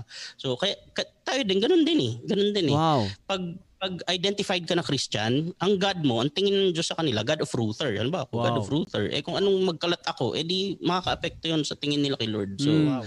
pero syempre, di tayo perfect. Pero sinasabi ko lang na ilaban natin. No? Sabi nga Yes. ni, sabi ni James eh, sabi ni James, hindi pa nga umaabot sa ano eh, pagdanak ng dugo yung pakikipaglaban ninyo sa kasalanan, nagrereklamo na kayo. Yun ang Mhm. sabi ni James eh. Yeah. Di ba? So, so, ibig sabihin laban, laban tayo. Yan. Ngayon para sa mga sa lahat ng users, sa lahat ng users ng social media, big a common courtesy lang, common courtesy. Uh, remember this ano, basic basic rules. Uh, disagree in private. Yon. Disagree in private. Support each other in public. Yeah. Wow. Yun, yun lang. Think Oh, especially if that's, that person is your friend. Oh. Diba?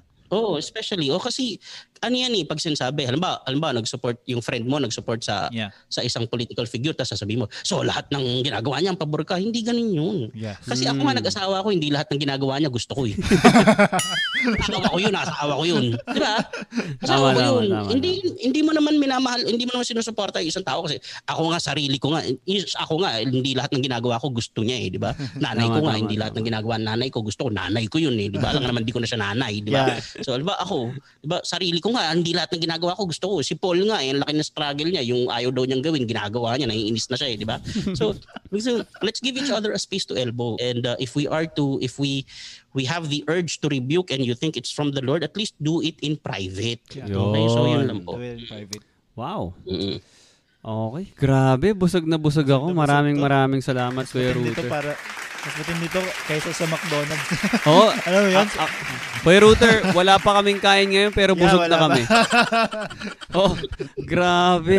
Hindi ko ina-expect. So guys, um, I hope na hindi to yung last na makasama, makasama ka namin dito sa Yes, podcast na to yes. kay Router.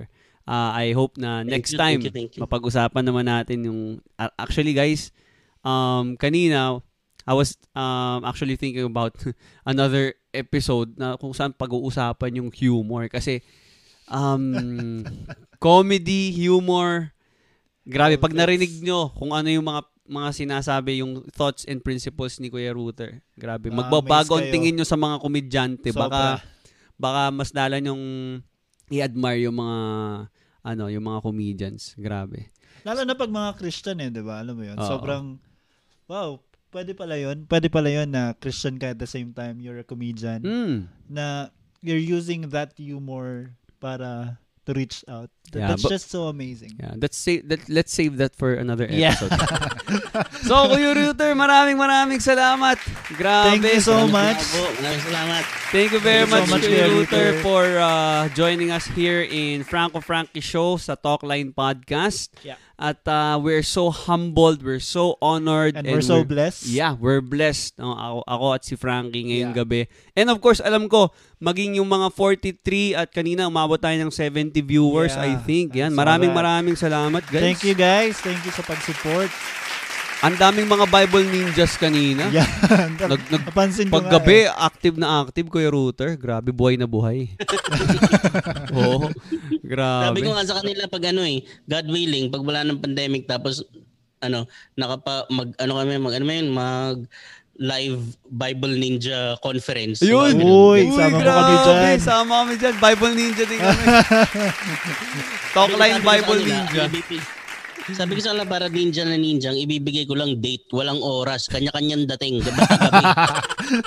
Tapos walang dadaan sa pinto, kailangan sa bintana dadaan. Senses na lang eh, no? Census na lang. Ooh, grabe. So, maraming maraming salamat, uh, Kuya Router. Uh, thank you very much for joining us here sa Talkline. Okay? At, uh, yeah, that's end it. yeah. Okay. So, maraming maraming salamat. I'm your host, Drew Franco. And this is Frankie. At dito sa Talkline, Tamang usap lang. alright. Thank you very much, Kuya Router. Thank you, Kuya Router. Ay nga pala, before we end, no, I just want to give a shout out sa ating media partner. Ayan, baka makalimutan ko okay, kagabi, um, binigyan nila ako ng, ano, ng uh, smartwatch. Ayan. Maraming maraming salamat sa Love Mary. Go check out their page. Thank you very much for joining us here.